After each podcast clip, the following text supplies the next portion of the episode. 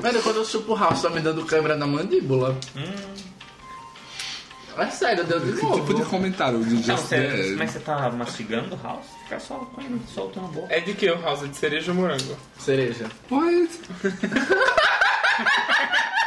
is a thing. Is this supposed to be a thing? As I'm lost. Rafael, que nota você dá pros 20 minutos de série? Amiga! Don't.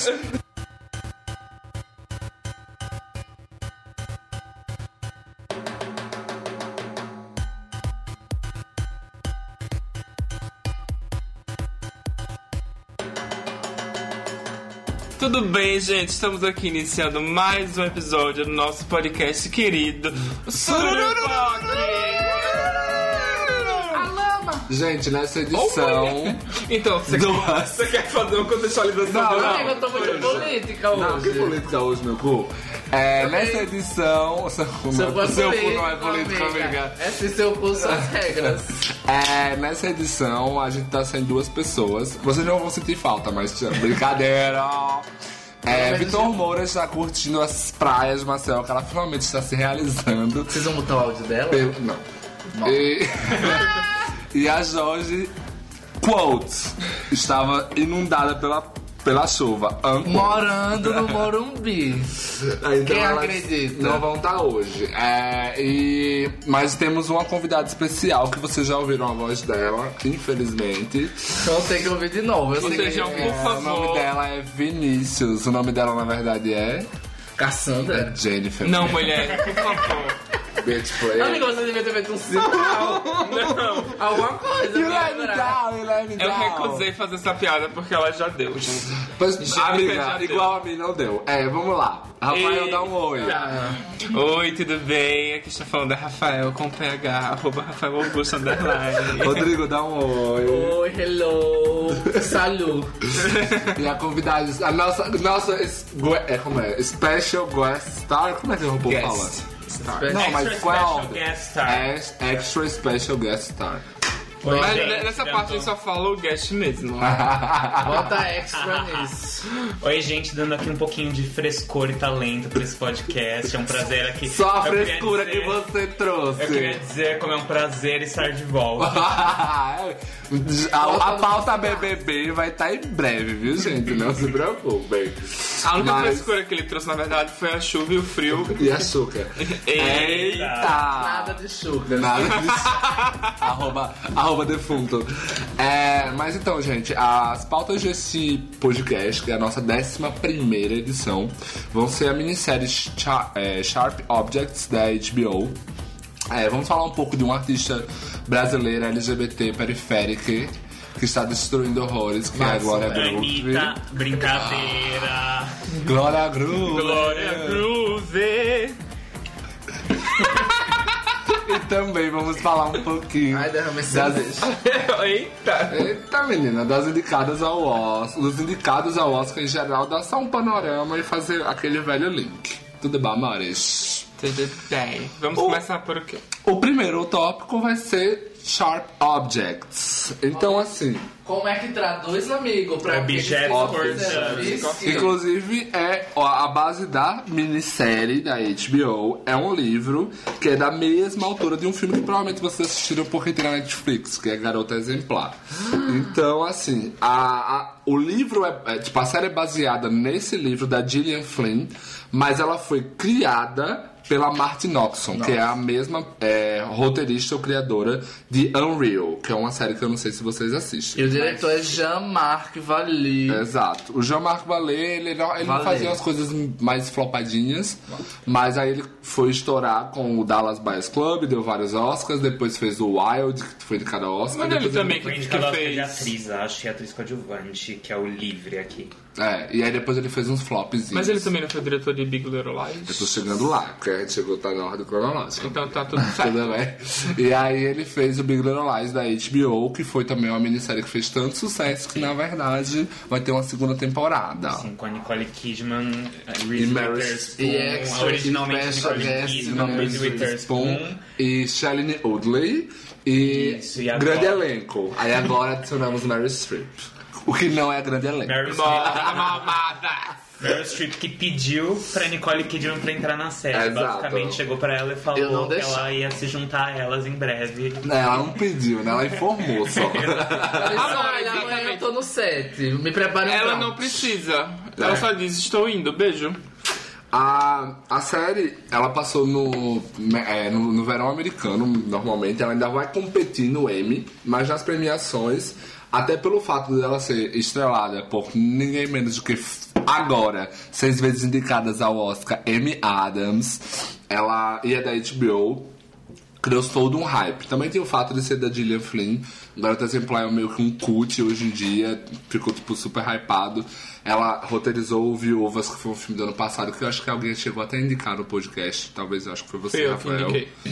É, e aí ele passou, teve todo um... Assim, a audiência da série foi boa. Inclusive foi maior do que Big Little Lies. Jura? Eu não sabia disso. É, foi maior do que Big Little Lies. É, só que, ah, talvez. E mesmo assim, eu acho que nas críticas americanas eles sempre postavam. Eu acho que no Brasil, nas nossas bolhas, a série não irritou tanto. É porque falou Bota a Big, bolha nisso. Big Little Lies foi que teve o maior hypezinho, porque Mas acho que é, era... é o assim, tema também, a forma como Sim. tinha muita mais divas, né? Parece que era isso aí, tinha mais... Big Little Lies é uma novela condensada em sete episódios. Exato, Object é. é mais sério, é mais lento. Mas aí a série melhor. teve, teve, os, teve os prêmios aqui. É, no Globo de Ouro foi indicada a melhor, tipo, melhor série ou minissérie, melhor atriz pra Amy Adams e a ganhadora, Patricia Clarkson, melhor atriz coadjuvante. No Critics' Choices também foi indicada a melhor minissérie, melhor atriz pra Amy Adams e além da Patricia Clarkson e atriz coadjuvante, eles também indicaram a Elizabeth Perkins. É, e a Patricia Clarkson também ganhou. Não, e eu acho que ela também vai chegar no Emmy com ar de vitoriosa. Vocês só vão saber por que ela tá ganhando prêmio se você assistir a série. Mas então, gente, que- qual a experiência de vocês com a série? Importante. É, nosso amigo. Ah, inclusive eu queria puxar um assunto, porque eu assisti toda, o Vinícius assistiu toda, o Rodrigo tô assistiu afiadíssimo. 80% é, da faltou série. sete, né, basicamente. O oitavo você viu metade. Ai, meu Deus. Tranquilo, amiga, pisando. Insuportável. Gente, é mentira, ele viu inteira, tá? Liars. E, mas Ai, o, Rafael, o. Rafael quis assistir só um episódio porque ele disse que teve alguma coisa aí, amigo. Ele teve uma experiência imersiva que não foi muito boa com o ele. porquê você não foi adiante, a mistura dos, dos fatores. Série protagonizada por mulheres, meu amigo não gosta. Na verdade, porque eu sou misógino, machista, Sim. sexista e Fato. não só assisto inclusive, né? Só assistiu Não, assim, é uma... acostumado a ver vídeos curtos protagonizados por homens. Sim. Bears. Mas, é, é, então, a série hum, não foi algo que não me chamou a atenção. Ela, não tô dizendo que a série é ruim ou que tem muita coisa de errada, mas uma temática que não me cativou muito no momento em que eu estava passando. E E aí você não foi muito legal. Eu falei, não, não vou assistir. É. Então vamos deixar aqui pra quem assistiu e tem lugar, lugar e fala, né? Vamos! É, então aí, amigos, o que, é que vocês acharam? Ah, eu anotei várias coisas no meu caderninho. Puxa, puxa, Rodrigo. Vai. Não, eu queria falar primeiro de uma descoberta que eu fiz. Eu não sei se eu vou começar por isso. Mas enfim, eu, a série estreou em julho, né, do ano passado. Eu tava naquela de querer assistir porque era uma série da HBO que tava sendo falada, eu gosto da Amy Adams. Porque tinha toda essa vibe que veio com Big Little Lies, aí era o mesmo diretor, eu disse, ah... Mas não sei, tipo, eu sempre via comentário na internet. O mesmo ah, diretor não deveria ser um, um bônus, mas tudo bem. Tô brincando, da rapaz. Mas enfim, estamos firmes. Mas aí, é... eu vi muito comentário na internet falando, ah, ela é meio lentazinha, ela é meio assim, tem um ritmo mais parado, as coisas não, não tem muito rompantes, né? Então tem uma sutileza na série e tal, então eu fiquei com um certo receio, porque eu ficava, ai, pra séries assim eu gosto de ter um tempo X pra assistir. Eu fui deixando pra lá, e o podcast, mais uma vez, serviu como um, ímpeto aí, vamos assistir. E eu gostei bastante, eu fiquei muito, me superou muito as minhas expectativas, eu assisti como os seis episódios completos, os seis primeiros, assisti metade do oitavo aqui, já sabia do spoiler, porque eu fui pesquisar. Mas enfim, eu, eu gostei muito da série, eu até tirei muito onda que eu fui vendo dos aspectos, já vou puxar para um aspecto que eu lembrei de você. Porque uma crítica que eu li falava muito que a construção da presença da cidade Wind Camp Gap ela acaba se tornando um personagem à parte também na série. E é aquela coisa, é bem sul dos Estados Unidos, é Mississippi, Missouri. É Missouri. Missouri. Ela- Missouri, mas foi filmado em Georgia. Ah, quer dizer que não pode agora, Ah. local de fala da cidade. Sim, meu amor, você Ah, quer. Ah, Amiga, às vezes é questão de, de economia mesmo. Agora a novela do Projac só no Rio. Imagina quanto filme né, que ter se passado em Paulínia aqui 10 anos atrás. Então deixa pra lá. Mas enfim. Ah, Ela veio pra cá porque É, chama pra essa foto isso, pra né? isso, bicha, meu amor. Regrets already. E aí eu concordo muito, porque todo o caminho da série fala muito sobre, Tem muitos é, aspectos da cidade que os moradores vão falando. Ah, porque a cidade é muito pacata, a cidade é muito. não tem nada pra fazer aqui. Aí eu disse, amiga, é a sua chance de você fazer um negócio desse com Taquarana. Eu já tenho sete Já tem temporadas assassinado. esquematizadas. Porque. Amiga, tem. Deixa Pior pra lá, né, amiga? Melhor não falar. Só que a gente sabe que matou lá. morrer. Cheers. Então bom, não. Mas eu gostei porque tem todos esses aspectos da interior, assim, apesar de ser os Estados Unidos, mas aqui no Brasil, se você puxar, você tem a rede de fofocas, tanto da- das mulheres mais novas quanto as mais velhas. Você tem todo aquele aspecto das mulheres quando a Amy Adams, que é tipo uma personagem empoderada, vamos dizer assim. Inclusive eu soube que no livro, a personagem dela... Amiga, Não, no, assim, é porque- comparado às mentalidades ali. Não, tá sim, na e, eu, e no livro parece que ela tem um discurso político mais forte. Até ela tem uns embates com o detetive, pelo menos que eu tava lendo. Na série, isso daí fica muito mais deixado de lado para o aspecto do drama da família. Mas aí você tem, é, tipo, a- as amigas que ficaram, aí ficam perguntando, você casou? Mas fulana vai separar? Aquela cena quando elas estão juntas chorando, digo, é que nem as cenas que o Madison conta de fulaninha que tá separando de ciclano e foi chorar com a Isabelinha. Tranquila. Mas eu acho que ah, tem uma parte muito referencial a Big Little Lies, que é tipo assim, esse ele se importa mais com o assassinato. Mas o Big Little Lies, ele tá ali muito mais interessado em, tipo, naquelas pessoas, naquela comunidade. Inclusive os vários depoimentos que eles usam, os talking heads durante, é sempre pra meio que mostrar quem são quem é aquela comunidade. O quão elas são superficiais, o quão, tipo, a- rola aquela fofoca mesmo. E, tipo, é interessante porque eu acho que alguém, eu acho que o, o Joey, né, ou John, que é o irmão de uma das meninas que morreram, ele fala, ah, eu gostava da cidade grande porque eu podia sair sem as pessoas saberem quem eu sou. E eu assistindo a série, acho que foi no quinto episódio, eu pensei justamente em Taquarana. Porque eu não sou de lá, mas estou comentando. Ele visita de vez em quando, É. por caridade. Mas Amiga, ela fala. o que é Taquarana. Taquarana no interior de pessoas. Lagoa, gente. É uma cidade que E eu tem tive- mais habitantes do que o Windy Gap. Né? Eu nem sei, o Windy Gap tem tem? 2 mil. Dois mil, gente, Ah, então nem conta. fala, ela ainda fala há muitos anos que tá nos 2 mil habitantes. Então, é. Não, Taquarana tem E qual é a 10 sua relação mais. com Taquarana? Porque eu, eu morei lá durante 18 anos da minha vida, basicamente. Então. Mas não é de lá. Não, eu sou de Traipu. Which is the é- word. É a mesma quantidade, é a mesma quantidade de Sim, habitantes. as duas. inclusive conterrânea Cidadã da minha avó. É, Exato. Não, sou, sou cosmopolita. Inclusive, É. minha avó tava no telefone agora quando eu estava assistindo. Aí falando, ah, você tá comendo? Eu falei, ah, tô aqui na casa do Matos. Ela, ah, porque muito que veio lá em casa. Eu falei, sim, é esse mesmo. Tá, Então. é grande passado, né? Muitas histórias. Conterrâneos, amigo. Minha avó também trai por. Mas é, eu acho que eles, ele, eu acho que até por isso o Jean-Marc Vallée também pode ter se envolvido, pelo fato de que, tipo, no fim das contas, uma boa parte do discurso e tema da série, da minissérie no caso, é, ela envolve muito isso, aquelas personalidades, aqueles trejeitos de pessoas em uma comunidade mais fechada, reclusa. Só que essa é literalmente uma cidade mais pacata, o pessoal não é rico, geral, embora alguns dos personagens protagonistas são. Então, tipo, tem muito isso. Tem uma parte muito engraçada. Desculpa. Ah, não, só pra eu fechar aqui, mas a senhora fala que eu tô falando demais, eu sei. mas tem uma parte muito engraçada que é quando o detetive chega no bar que a, uma, aquela perua que eu esqueci agora o nome. Elizabeth Perkins, É, que é a. Não sei Que ela tá maravilhosa. Que ela chega e fala: Nossa, você. E o seu caso com a Camila? Ele, nossa, aqui também tudo vocês sabem rápido. Vocês não tem mais o que fazer, não? Aí ela e o bartender olham: Não, a gente não tem mais o que Não fazer. tem mais o que fazer, só fofoca. É um pouco como se desse pra ver que o, o ponto principal de Big Little Lies é meio que as coadjuvantes de fundo de Sharp Objects, porque ele vem muito pela perspectiva de uma personagem estrangeira chegando naquele mundo, Ah, retomando sim, é. aquele mundo. e o foco é realmente o assassinato. Quando Big Little Lies, o assassinato literalmente acontece só no final e a série é um grande flash, flashback. Exatamente. E aí eu acho, eu não sei, o filme, é- essa série é classificada como thriller também, eu não sei se eu li em algum lugar. Tem Eu um- acho que, um que aspecto eu acho que meio sim, thriller. porque tudo que a Gillian Flynn até hoje fez, Thriller. botou dele, eles colocam É como quase um thriller. psicológico Porque também. é- É, eu acho que tem muito disso. O Gone Girl, ele é um thriller psicológico, então É, ele deve, ele segue na mesma, É, na mesmo mesma filme. vibe. Assim, essa coisa de serial killer é muito nos Estados Unidos, né? Tipo, eu nem sei, deve ter muitos estudos antropológicos, sociais por lá, psicológicos, de por quê. Porque você não. Tipo, aqui no Brasil você tem violência, é claro, mas.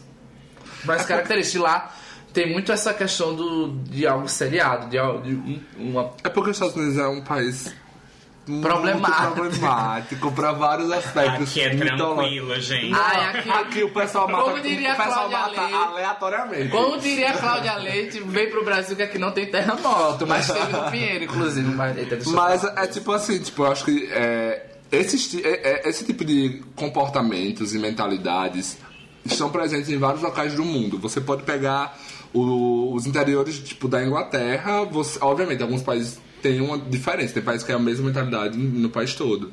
Mas você pega aqui no Brasil, você pega nos Estados Unidos. Mas aquele comportamento ali é literalmente o subúrbio americano. Tipo, as pessoas não são vendidas pra isso com relação ao o que é os Estados Unidos. A gente, tipo, não, é, esses não são tipos de projetos que antigamente as pessoas produziam. Hollywood, quando, enquanto, tipo, cinema, enquanto isso tudo, ela não fazia. A gente tinha um Douglas Sir- Sir- Sirk, né, que chama. Que de vez em quando botava aqueles melodramas e aí pegava alguns aspectos disso.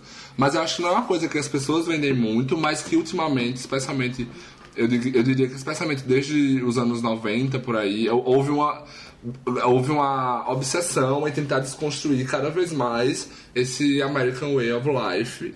E tem, tipo, vários aspectos dessa série que você para, assim, pra pensar e você fica, caralho, que país fudido, assim. É, tipo, eles acho- são muito fudidos. Isso ajuda muito no aspecto thriller que eu tava comentando, essa construção, porque, tipo, você se sente sufocado pelaquela cidade, tipo. É pra mim que acompanhava em filmes americanos e tal, essa coisa de serial killer, como em geral acontece sempre nessas cidadezinhas e em volta tem aquele aspecto de floresta. Você fica ao mesmo tempo que é algo tão aberto, ou seja, o, cara, o perigo pode estar vindo em qualquer lugar, ao mesmo tempo parece que você não tem onde escapar. E aí o aspecto familiar, que é tipo o principal norte da narrativa, também deixa muito isso. É tipo, a personagem que saiu porque não aguentava a, a presença da mãe, a obsessão, mas algo traz ela de volta mesmo assim, e ela se vê ali numa. não, não consegue sair da, da, do- da influência da, da mãe, de, de tudo que ela fez e que afeta o presente dela. Então eu acho que é meio que vai refletindo isso, você acompanhando a série, você fica nesse mesmo sentimento de. Ai, agonia, claustrofobia. A gente não falou sobre o que é a série para as pessoas saberem. Ai, quem gente, não assistiu. precisa. Ai, Quem é é- inteligente Não. sabe. A gente, é inteligente. a gente já falou qual é o canal, quem tá na série, quem tá por trás, você assiste se você E quiser. ainda falou a introdução, já descortando. Aí É. você pensa o que você quiser. que importa é que tem assassinato de criança, É, tem exato. mãe com relações conturbadas com a filha. Super. Tem uma personagem principal que o importante dela é porque ela é problemática por trás de tudo. Mas, gente, Tipo, basicamente é, a- a jornal, é a Amy Adams, que é uma jornalista que vive numa cidade grande. Qual- Ela vive com a Ela cidade. vive numa ela cidade agora em que São é jornalista em St. Louis Louis. e ela é obrigada pelo chefe dela a voltar pra cidade Natal dela, porque houve um assassinato. crianças foram assassinadas. E eu acho, Bom. inclusive, é porque eu não vi os dois episódios e ao que parece o chefe dela vai ter uma, uma inserção maior aí. Não. Não, porque eu acho interessante que o chefe dela assume a posição de psicoterapeuta. Vou lhe mandar pra cidade que Pode você ajudar. odeia a sua mãe pra relatar o caso de duas meninas assassinadas e você perdeu a irmã quando Ele você era ajudou. mais nova pra lhe ajudar a resolver essa situação. Mas assim, ele também ele utiliza o lado de que, tipo assim, ela, ela mais do que ninguém conhece aquele pessoal e vai Sim. saber como fazer aquela história. Mas eu acho bizarro Esse outro esse lado aí, ele só tá utilizando. Mas o pior é que, eu acho que até no sétimo, quando ela liga pra ele e ela fala um negócio, é, você percebe o quanto, tipo, ela confia nele e o quanto ele é Sim, é importante uma pra relação ela. muito de pai e filha. Você Sim, vai percebendo, sim. não pela Você primeira tem um bo- é, cena, tem um mas ao longo ali. dos telefonemas você percebe que a esposa dela conhece a, Cam- a personagem Amy Adams, Sabe um exatamente pelo que ela grande. passou e tudo mais. Sim. Então, tipo, você tem todo esse reflexo. É, eu acho que, tipo assim, eu, eu tava esperando que a série fosse realmente não tão focada no, no assassinato. Mas ela foca. Tanto que eu acho que a segunda parte da série, tipo, a partir do quarto, quinto episódio, os três primeiros eu considero realmente mais parados. É uma coisa mais estudo de personagens, entre aspas. Você conhe- E começa é a conhecer a cachaça, família. viu, menino? Bicho, era exatamente a frase que eu ia falar Era agora. aqui, ó, Não é tá. só a Amy Adams. Tá. Todo, Todo mundo, mundo bebe bebe. Eu nunca acho que eu nunca assisti Amiga, um interior projeto. dos Estados Unidos isso- é a mesma coisa que interior de qualquer canto do Brasil. eu É nunca cana até sei. Eu nunca assisti um projeto É que audiovisual onde eu tive tanta vontade de ficar bêbado. Porque todo. Corta pra Elizabeth Banks, ela tá bebendo. Corta pra irmã da Amy Adams, ela tá tomando cachaça.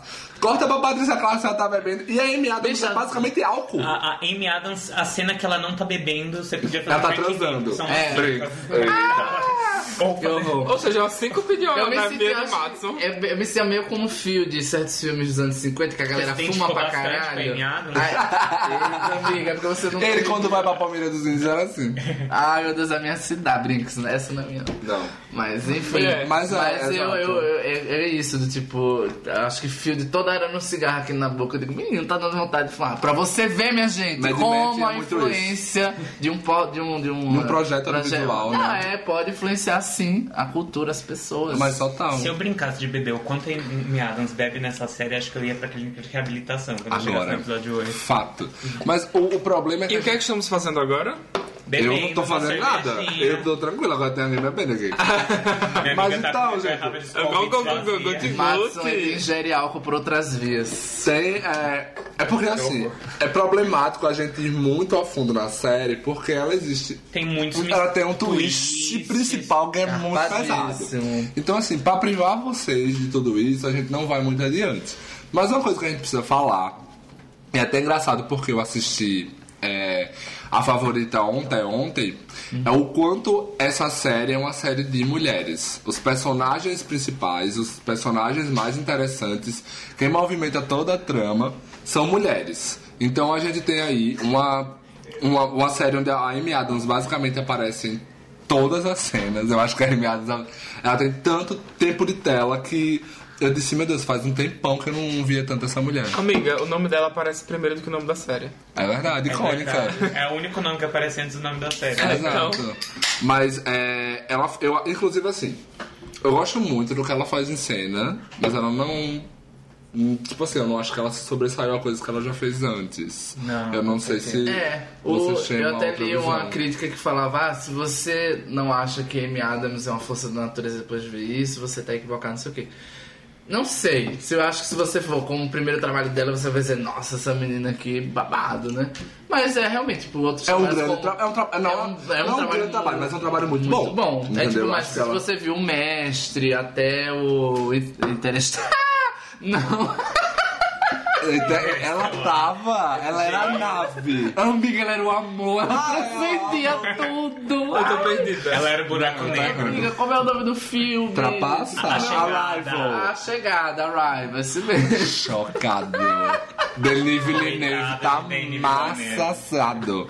Amiga, você jogou trapaça. Nivelamos por Mas eu baixo. acho que Eu acho que era um filme. é uma coisa da Amy Adams também, ela tá contracenando com a Elisa Scanlon, que faz a irmã dela, que é uma personagem mega interessante, é uma personagem que você desconfia o tempo inteiro, e ela parece uma demoniazinha ali. Ela é uma pessoa dissimulada. Dissimuladíssima. Isso é interessante. E a Patricia Clarkson, que tem aquele personagem que é tipo aquela personagem de novela que tá sempre com um copo de vinho e é aquela mãe. Ela fez a Cassia Kiss. Exatamente, É um, ela é a e- Cássia é, Kiss. é um personagem bem também, eu acho, meio Betty Davis também. Uma coisa Isso. tipo de é uma personagem que é cruel e tá sempre jogando Exato. one-liners e coisas assim. A Amy Adams já é uma pessoa que tá. Você sabe que ela vai ser na É, tipo assim, eu acho que o problema da Amy Adams é porque já tem um bom tempo que, especialmente a televisão, ela tá obcecada com esse tipo de arquétipo. Que ela bota um protagonista. Jesus eterno, amiga. Amigo, você tem uma coisa vindo daqui de Amiga, às fora. vezes é. Então, assim, ela bota aquele protagonista broken pra lidar com todo o resto da trama. Então, assim, isso às vezes pode até soar um pouco cansado. A gente teve muito isso com a primeira temporada de True Detective, que também era da HBO, é de 2015, se eu não me engano. E é uma série que, tipo, tava muito mais interessada nos dois personagens, especialmente do Matthew McConaughey, que era um personagem problemático por si só. Então, assim, isso vai se repetir bastante. A gente tem uma nova minissérie da HBO anunciada com a Kate Winslet, que ela vai fazer a mesma. Uma tipo, detetive que vai pra uma cidade pequena investigar um assassinato, que é original. Exato, entendeu? Então, tipo assim, é é um tipo de situação que ah, eu acho que ela sai prejudicada, embora eu não acho que ela tá prejudicada at all, porque o personagem dela não é nada novo. É, é, por exemplo, ela lidando com as pessoas da cidade, ela é sempre grossa, ríspida, ela tem. Você percebe um ar de superioridade dela, falando até que Está detetive- correto, amor. O quem sai da cidade tá e aí, e aí, quando ela chega na casa dela, ela toma uma bronca da mãe e a E reação ela- dela é tipo, desculpa mamãe, não sei o que, e daí você fica. Essa personagem, ela é realmente, ela se retrai muito, e é, mas é a característica dela. dela. E eu acho que, tipo, como vocês falaram, eu acho que como a maior parte da dinâmica dela envolve a Patricia Clarkson e a Elisa Scanlon, Scanlon né? É. É, e elas É. têm personagens muito mais interessantes, embora a personagem da Patricia Clarkson ela não é nada nova também, ela é um arquétipo utilizado desde o início do- do- dos tempos. 30. É, Mamãezinha querida aí. mas assim, ela é. E eu acho que é interessante a gente falar da Elisa Scanlon. Ela é uma. Ela, pra mim, é literalmente uma revelação. Ela não existia antes do Sharp Objects. Eu fui olhar, procurar até a, a idade que essa infeliz tinha. É, 15 a E aí ela tem Ela nasceu 20 em anos. 99. É, ela é de 99. E ela tá no novo filme da Greta Gerwig. Ela faz o Little. Women. Então, assim, eu acho que ela super vai estourar. E ela é uma presença, assim, extremamente cativante em cena. Tipo, Nossa, sim. toda vez que ela tá, eu fico com aquela vontade de saber o que ela vai fazer. Ou desganar ela também. Também, amiga. E ela, tipo, ela pode estar no, no patins, ela pode estar usando uma droguezinha, ela pode estar brigando com fulano e ciclano. Eu acho que, tipo... Inclusive, eu acho que quando tá ela e a Amy Adams, tipo. Eu não vou dizer em questão de ofuscar em atuação, mas é tipo. O personagem. Por, por justamente o personagem da, da Amy Adams não ser um personagem totalmente de força, mas um personagem tipo que demonstra uma certa força em alguns momentos, mas outros momentos cai, ela meio que outshine, tipo, ela, ela engole o personagem da Amy Adams, porque ela é aquela irmã que, que tem aquela imagem mais tipo uma sensualidade que de manipular, de você não saber exatamente o que, é que ela tá querendo fazer, então tipo, eu acho a dinâmica dela com o personagem da Camila da Amy Adams muito interessante, porque mostra muito uma irmã mais velha, que aparentemente é mais madura, é mais cheia de si, que chutou a porta, que de, de, de era rebelde.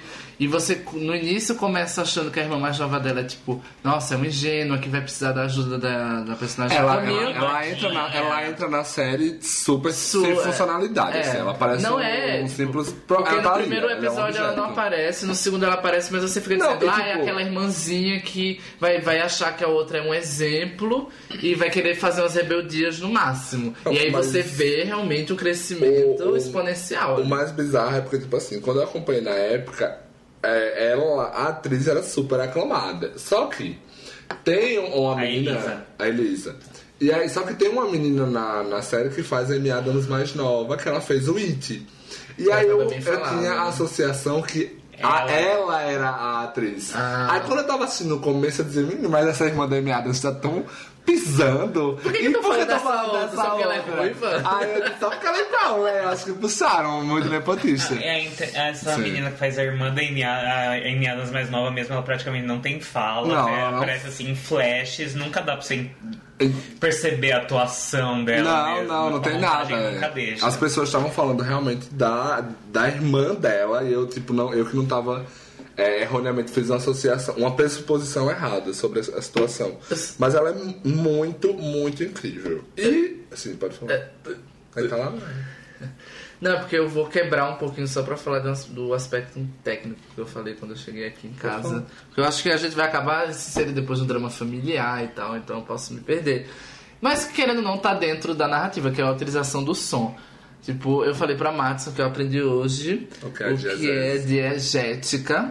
Ah, que basicamente, assim, pelo que eu entendi, é tipo, é um conceito narrativo que faz parte é, do da linha narrativa do filme, tipo, é algo que acontece que tá dentro do mundo dos personagens, que tá ali dentro, que eles podem interagir e que não faz parte, vamos dizer, do nosso mundo, ou seja, A diegese é a construção de um mundo. Então, É. então pode ser, é porque, tipo, como eu vi no sentido do som, mas pode ser som, então, tipo, são qualquer tipo É de qualquer elemento. coisa que foi criado pra aquele mundo, tipo, fictício que você tem ali. Então, assim, O, a diege- diegese ela tá na construção do personagem, da utilização de um som, do- da forma como você tipo lida com qualquer aspecto da série. Tudo aquilo dali é um mundo, foi criado pra isso, então isso é. E tipo, a parte interessante do som, porque em geral trilha, é, tipo, a trilha ela é indexada depois na parte da edição.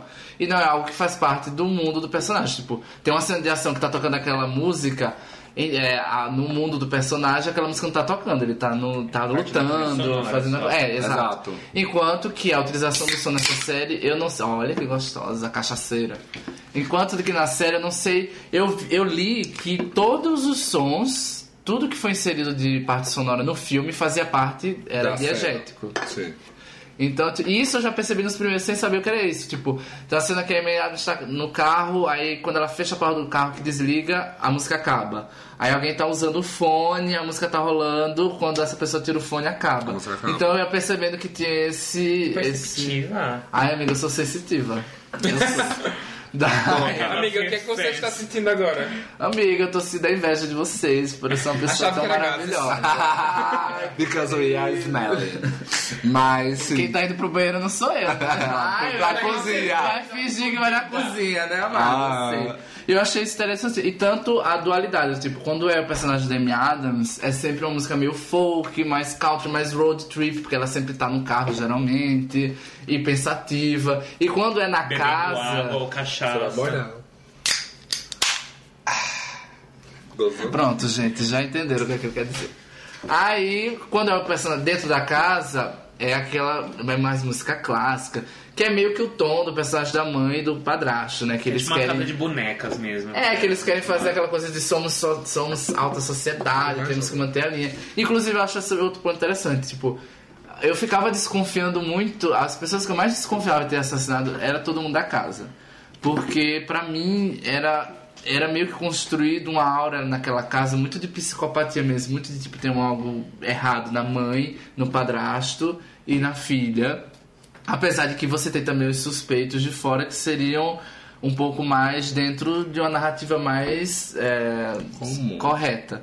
Então eu fiquei, eu consegui entender que ali, né, a, tipo a direção, o roteiro, tipo quando eles constroem aquele mundo, eles estavam querendo dar também um, um, um ar especial para o pessoal da casa que se fosse uma narrativa comum você não tem que desconfiar deles por nenhum motivo, mas isso é inserido e aumenta também a sensação de thriller, do tipo, ai, será que é alguém que tá dentro da vida dela? Aproveitando que você tá falando de aspecto narrativo, vamos falar de uma coisa que A infelizmente montagem. não muda, é a montagem do Jean-Marc Vallée. não dá. É, se vocês assistirem qualquer um dos filmes que a gente falou pra vocês, desde o Dallas Buyers Club, Que foi inexplicavelmente Indicado indicado ao Oscar. Que aquele filme é dele. Mulher, eu Sim. De falar no começo do Estou chocado. Exato. Vou me retirar dessa pauta. Pois é, é, é, tipo, desde então, pode até falar, Vinícius. Ah, não, é que tem duas coisas que eu tenho muitos problemas na série. A primeira é a montagem, que eu acho que assim, ele, ele tenta dar assim. A personagem da Amy Adams está atormentada, então ela tá. Ela vai ter vários cortes. Ela tá deitando na cama dela e daí ela tem o corte da infância dela, daí ela tem o corte dela vendo a irmã dela, e daí não sei o que. E às vezes isso não tem o menor propósito. Tem um final, acho que do terceiro ou do quarto episódio, eu acho que é do quarto, em que basicamente o personagem da Amy Adams chega em casa, vai dormir e a irmã dela tá andando de patins na rua. Ele faz uma montagem que cria todo um suspense dela andando de carro e Como se ela fosse acontecer dela. alguma Aí coisa. Você pensa, gente, o que tá acontecendo? O que vai acontecer? Começa o próximo episódio e nada aconteceu. A da Amy Adams acordou, a irmã dela só andou de patins mesmo e não foi nada disso. Então é, é muito artificial essa tentativa de criar um clima por montagem. E também, às vezes, em Big Little Lies, isso na, na cena da revelação, pra mim, mata tudo. Que é, ele tem uma cena dramática e ele fica entrecortando Ah, esses esquisito também. flashbacks e cenas que demonstram as sensações dos personagens numa aranha andando, uma onda batendo e não sei o que. E isso tira toda a dramaticidade da cena, porque ele não deixa a cena rolar. Exato, é, uma- é um over-editing, justamente como se ele quisesse mostrar que ele sabe fazer alguma coisa. Só que na verdade ele, ele- isso anula todo o poder dramático que muitas vezes pode acontecer ali E é- dentro. às vezes é tipo, ai, a aranha sendo pega quando acontece uma coisa. Daí grita metáfora. é tipo, pra quê? A verdade é que eu acho que quando ele consegue acertar no flashback, em algumas partes, assim, eu acho que fica natural. Mas também, tipo, até aquela inserção, tipo, eu acho uma das histórias que a história quando ela é internada, Uhum. eu acho muito mal encaixada. Você fica muito se perguntando que linha Quando temporal é aquela, por que, que ele tá inserindo aquilo. Eu acho muito mal inserido. É, é um negócio muito mal inserido. Você fica, mas isso é uma coisa que tá acontecendo agora, aconteceu pouco tempo atrás e é muito confuso. Você compreende, Uhum. né? Mais ou menos o porquê que aquilo ele tá mostrando, porque faz parte da construção do personagem. E é mais uma coisa que eu achei também interessante, que era falando da. é, E essa parte dela ser internada e ela conhecer essa menina, que é a libertação do som. Que também é utilizado, que é tipo. A menina, que eu não lembro agora o nome. Não lembro também. Também não. Mas por que, que tá rindo? É porque eu tô achando Nada. engraçado você é a rainha do som. Amor, aguardem as minhas dicas pra vencedor de edição mixagem. Eu tô passando mal. Previ toda. Melhor, melhores categorias. Mas eu, eu percebi muito isso, porque Vamos pro a- comercial. elas estavam tranca... elas ficavam naquele quarto, isoladas, e a música era essa. Tudo bem que eu acho que nesse momento pode ter sido um pouco expositivo demais, porque ele já estava inserido na série toda que ele queria trabalhar com som, e ali ele deu corpo a o que ele queria fazer, né? Tipo, ah, ela está num local de isolamento, mas pela ela encontra alguém que pela música consegue se conectar a outros mundos e é dentro dela mesma. Eu acho meio. Pode ter sido um pouco expositivo, mas eu ainda acho também é, interessante. E aí a gente pode entrar. Eu acho que a gente não falou da Patrícia Clarkson ainda. Não, então, eu ia falar, a gente pode entrar agora no drama familiar, Sim, total. que é, né, o tutano O É, eu só acho dessa série. Meu único problema com essa parte de drama familiar e tudo mais é que a Gillian Flynn, é, eu li Garota Exemplar e vi o filme e tal, e eu acho, que o filme- eu acho que o filme leva muito texto, mas assim, você percebe assim, você lê a trama de Sharp Object no Wikipedia, você lê a trama de Viúvas no Wikipedia, Garota Exemplar, aquilo é super cine. É total Sim. super cine. E eu acho que ve- o David Fincher, ele, em Garota Exemplar, ele sabe muito se divertir com aquele texto. Em Objetos Cortantes, Sharp Object, a gente, eu acho que ele se leva muito a sério. E assim, quando chega as reviravoltas e tal, se a série fosse um pouco mais leve, Leve. ou se ela às vezes se divertisse um pouco mais com aquele ambiente, com os absurdos do que tá acontecendo. Até, com a, podia- até com a questão imagética, porque, quando- como você falou, acho que tem muitas coisas que o Fincher faz ali, inclusive, por exemplo, uma das cenas mais de famosas. Carro, assim, é, exato. É, vo- você vê uma coisa que, tipo, é uma pessoa que entende o material que ela tem em mãos e ela não Affleck, vai, né? vai fazer. Até a cena do. A escalação do Ben Affleck, né? A escalação do Neil Patrick Harris. Se você for levar em consideração a cena dele até. Então, tipo assim, o, o Jean-Marc Vallée e o Steve McQueen, eles já não têm essa capacidade de fazer, tipo, um outro, uma- um outro trabalho pra que, tipo, você... Cons... Eu não assisti o Viúvas, mas eu acredito que seja essa a questão. O Jean-Marc Vallée não, é uma série dark realista o tempo todo, é uma coisa extremamente pesada. Então, assim, às vezes isso não combina. E até, até pra, tipo, voltar pra você, mas uma coisa que não combina muitas vezes é até a própria personagem da Patricia Clarkson. Ela é uma personagem muito novelesca. Ela é uma personagem Da muito. Elizabeth Perkins É, também. também. E, tipo, você nunca sente que ela. Que, tipo, a direção tá de acordo com o que tá sendo falado ali. É quase como se tivesse uma dissonância, porque ele tá sempre levando naquele tom mais soturno, naquela coisa mais problemática. Então, tipo, é muito isso. Mas assim. Uma coisa que eu tenho Ah, uma vontade, não tem nada a ver Ah, com terminei isso. a minha parte de falar. Porque aquela, o menininho, o Campo Cablice, Caplice, Caprice. Caprice lá. ele vai ter alguma coisa? É só aquilo? É só pela informação viu? da mulher de branco. Eu vi até o sexto. É, você viu a, a última cena pós-crédito, é aquilo, é a única coisa. Eles falam mais de uma vez que, tipo, o assassino não pode ser uma mulher. Isso é Sim. muito na cara. Tipo, eu acho que ele fala isso no quarto episódio. Quando ele fala isso, eu já sabia Mas- que era uma mulher. é porque, mas eu não tipo- esperava que fosse ser quem Mas for. ele não fala somente assassino. Não, mas não tipo, é ele, é ela. Todo, todo mundo fala. Tem que ser um homem pelas estatísticas e pela força, ela fala. Eles falam sempre isso, mas por que, que não pode ser uma mulher? Mas é porque ela fala isso justamente com, por exemplo. Não, mas ela antes- fala com o Chris Messina, que é o. Ela fala com o ela jornalista. fala com os dois. Delegado, detetive jornalista, ela fala E, e isso. com o dela, né? Que é o. É. O chefe, o chefe dela. É, um- Então, assim, todos eles, eles falam isso. Então, você literalmente tá querendo tirar a atenção disso, só que você. Ou então você tá, tipo, querendo focar nisso achando que você é esperto, mas na verdade você tá sendo positivo. Não, é demais. E, tipo, é uma coisa que pode surgir, mas, tipo, uma frase. É, só. não, sim. Porque aí você. Aí, porque dentro da, sido só o telespectador pega isso e coloca, tipo, ah, pode ser uma mulher. Ponto. Se Mas tivesse tipo, sido só aquela primeira Dois. vez. Três. Descar é que eles descartam a hipótese da mulher de branco porque é uma criança que mente muito e daí falam que ah, uma mulher não teria força. Talvez falar só isso já é, É. o suficiente. Mas Agora, não, ele, ele recorre pra isso sempre. Acho que é, aparece em uns três episódios diferentes. mulheres da série porque Exato. Exato. assim, se eles falaram tanto, obviamente vai ser uma mulher. Vai ser uma mulher. Então, assim, tem vários aspectos do texto que são bem verborrágicos em relação a isso. Mas, assim, a gente vai lidando. Porque eu posso dizer pra vocês, fiquei muito surpreso, porque eu achei que eu não fosse gostar da série. E eu maratonei ela hoje. Eu vi, assim, Eu eu, voltei do terceiro até o oitavo. Eu tinha visto até metade do terceiro, mas aí eu resolvi ver, tipo, do começo. Eu tinha visto Premiere quando eu viajei, tipo, pra. Viajei. Aí depois eu vi. Eu ia falar que eu viajei. Pode dizer, para amigo. Nova Programa de proteção à testemunha, Ah. Eu Amiga, não tem visto- problema, a gente sabe que você é nojento. Ah, é ridículo, jamais. Eu, por favor, não que eu viesse para Nova York. Mas eu tinha visto o segundo e, o terceiro, e uma boa parte do terceiro. Aí quando foi hoje eu vi tipo todo o resto e eu achei super engaging. Eu não sei se assistir um episódio por semana eu teria essa então, paciência. eu acho que essa é a questão. Eu eu acho que vem que... naquele episódio 3, que é meio é o mais parado. Mulher, aquele terceiro. Ah, não, eu é acho o que o eu a terceiro e o quarto são, São são assim, ó. Mas E você, não vai, não? mas você não acha que isso é o grande problema, problema das séries hoje, depois do streaming? Amiga, eu não sei, porque, por exemplo, tem uma série que é, a, a, AMC, que é a- a- o canal da Mad Men da, de Breaking Bad, eu nunca vou esquecer. Na época, ela, a Breaking, Mad Men, o povo já falava que tipo, era uma série mais parada. E eles lançaram uma série chamada Rubicon, que só durou uma temporada. Que eu acho que eu nunca assisti na minha vida uma série. Parecia Tolkien descrevendo uma floresta em um capítulo. E aí, tipo assim, a série, ela não. Uma, uma, uma, uma mosca assim, ó. Meia hora depois, a bicha. mosca pulsou Então, assim, eu, eu entendo que eu acho que pra, pra geração hoje, tá muito acostumada com binge watching, pode ser, tipo, problemático. Mas a série em si tem muita coisa ali que, tipo, especialmente no começo, que poderia. E eu não acho que tudo ali é estudo do Dois personagem. episódios a menos dá pra Dava, dava pra um ter sido seis. Muito melhor pra Exato.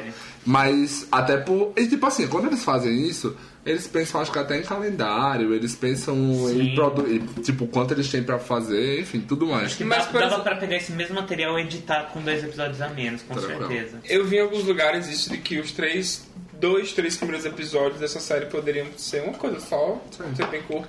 Mas isso foi um- algo que a gente comentou também em Homecoming. Em Homecoming, eu ia falar. Poderia E ser também. cinco episódios Mas. Homecoming eu não assisti inteiro, eu assisti três episódios, mas eu tô achando maravilhosa. Eu não tô nem um pouco achando parada. Não, eu não acho parada, A mas tem é muita parada. coisa ali que podia ser sublimada Sim, e quando sim. você juntasse quatro episódios de 25 Ia ficar, tipo, minutos, pá, ia ficar tipo dois episódios de É porque uma Homecoming tem um ritmo de direção É que- perfeito é pro É, e tem eu outra acho- coisa. Eu acho que faz sentido aquele ritmo da narrativa. Tudo Não, bem, é- pode é- ser. é- mas, mas é uma outra coisa. Homecoming, ele tem tipo uma identidade de direção que ajuda muito a tipo, você também nunca perder muito tato daquela situação toda.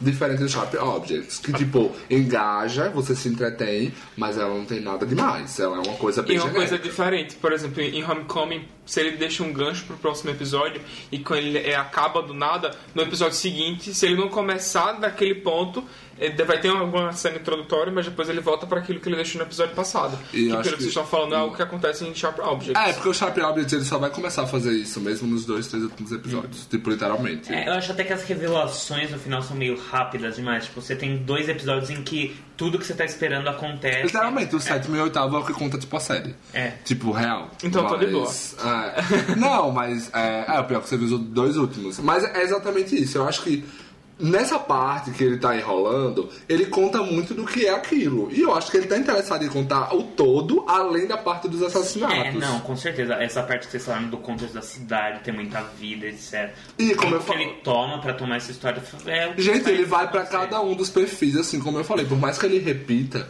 ele pega a namorada do, do menino lá, ele dá tempo pra ele, ele dá tempo.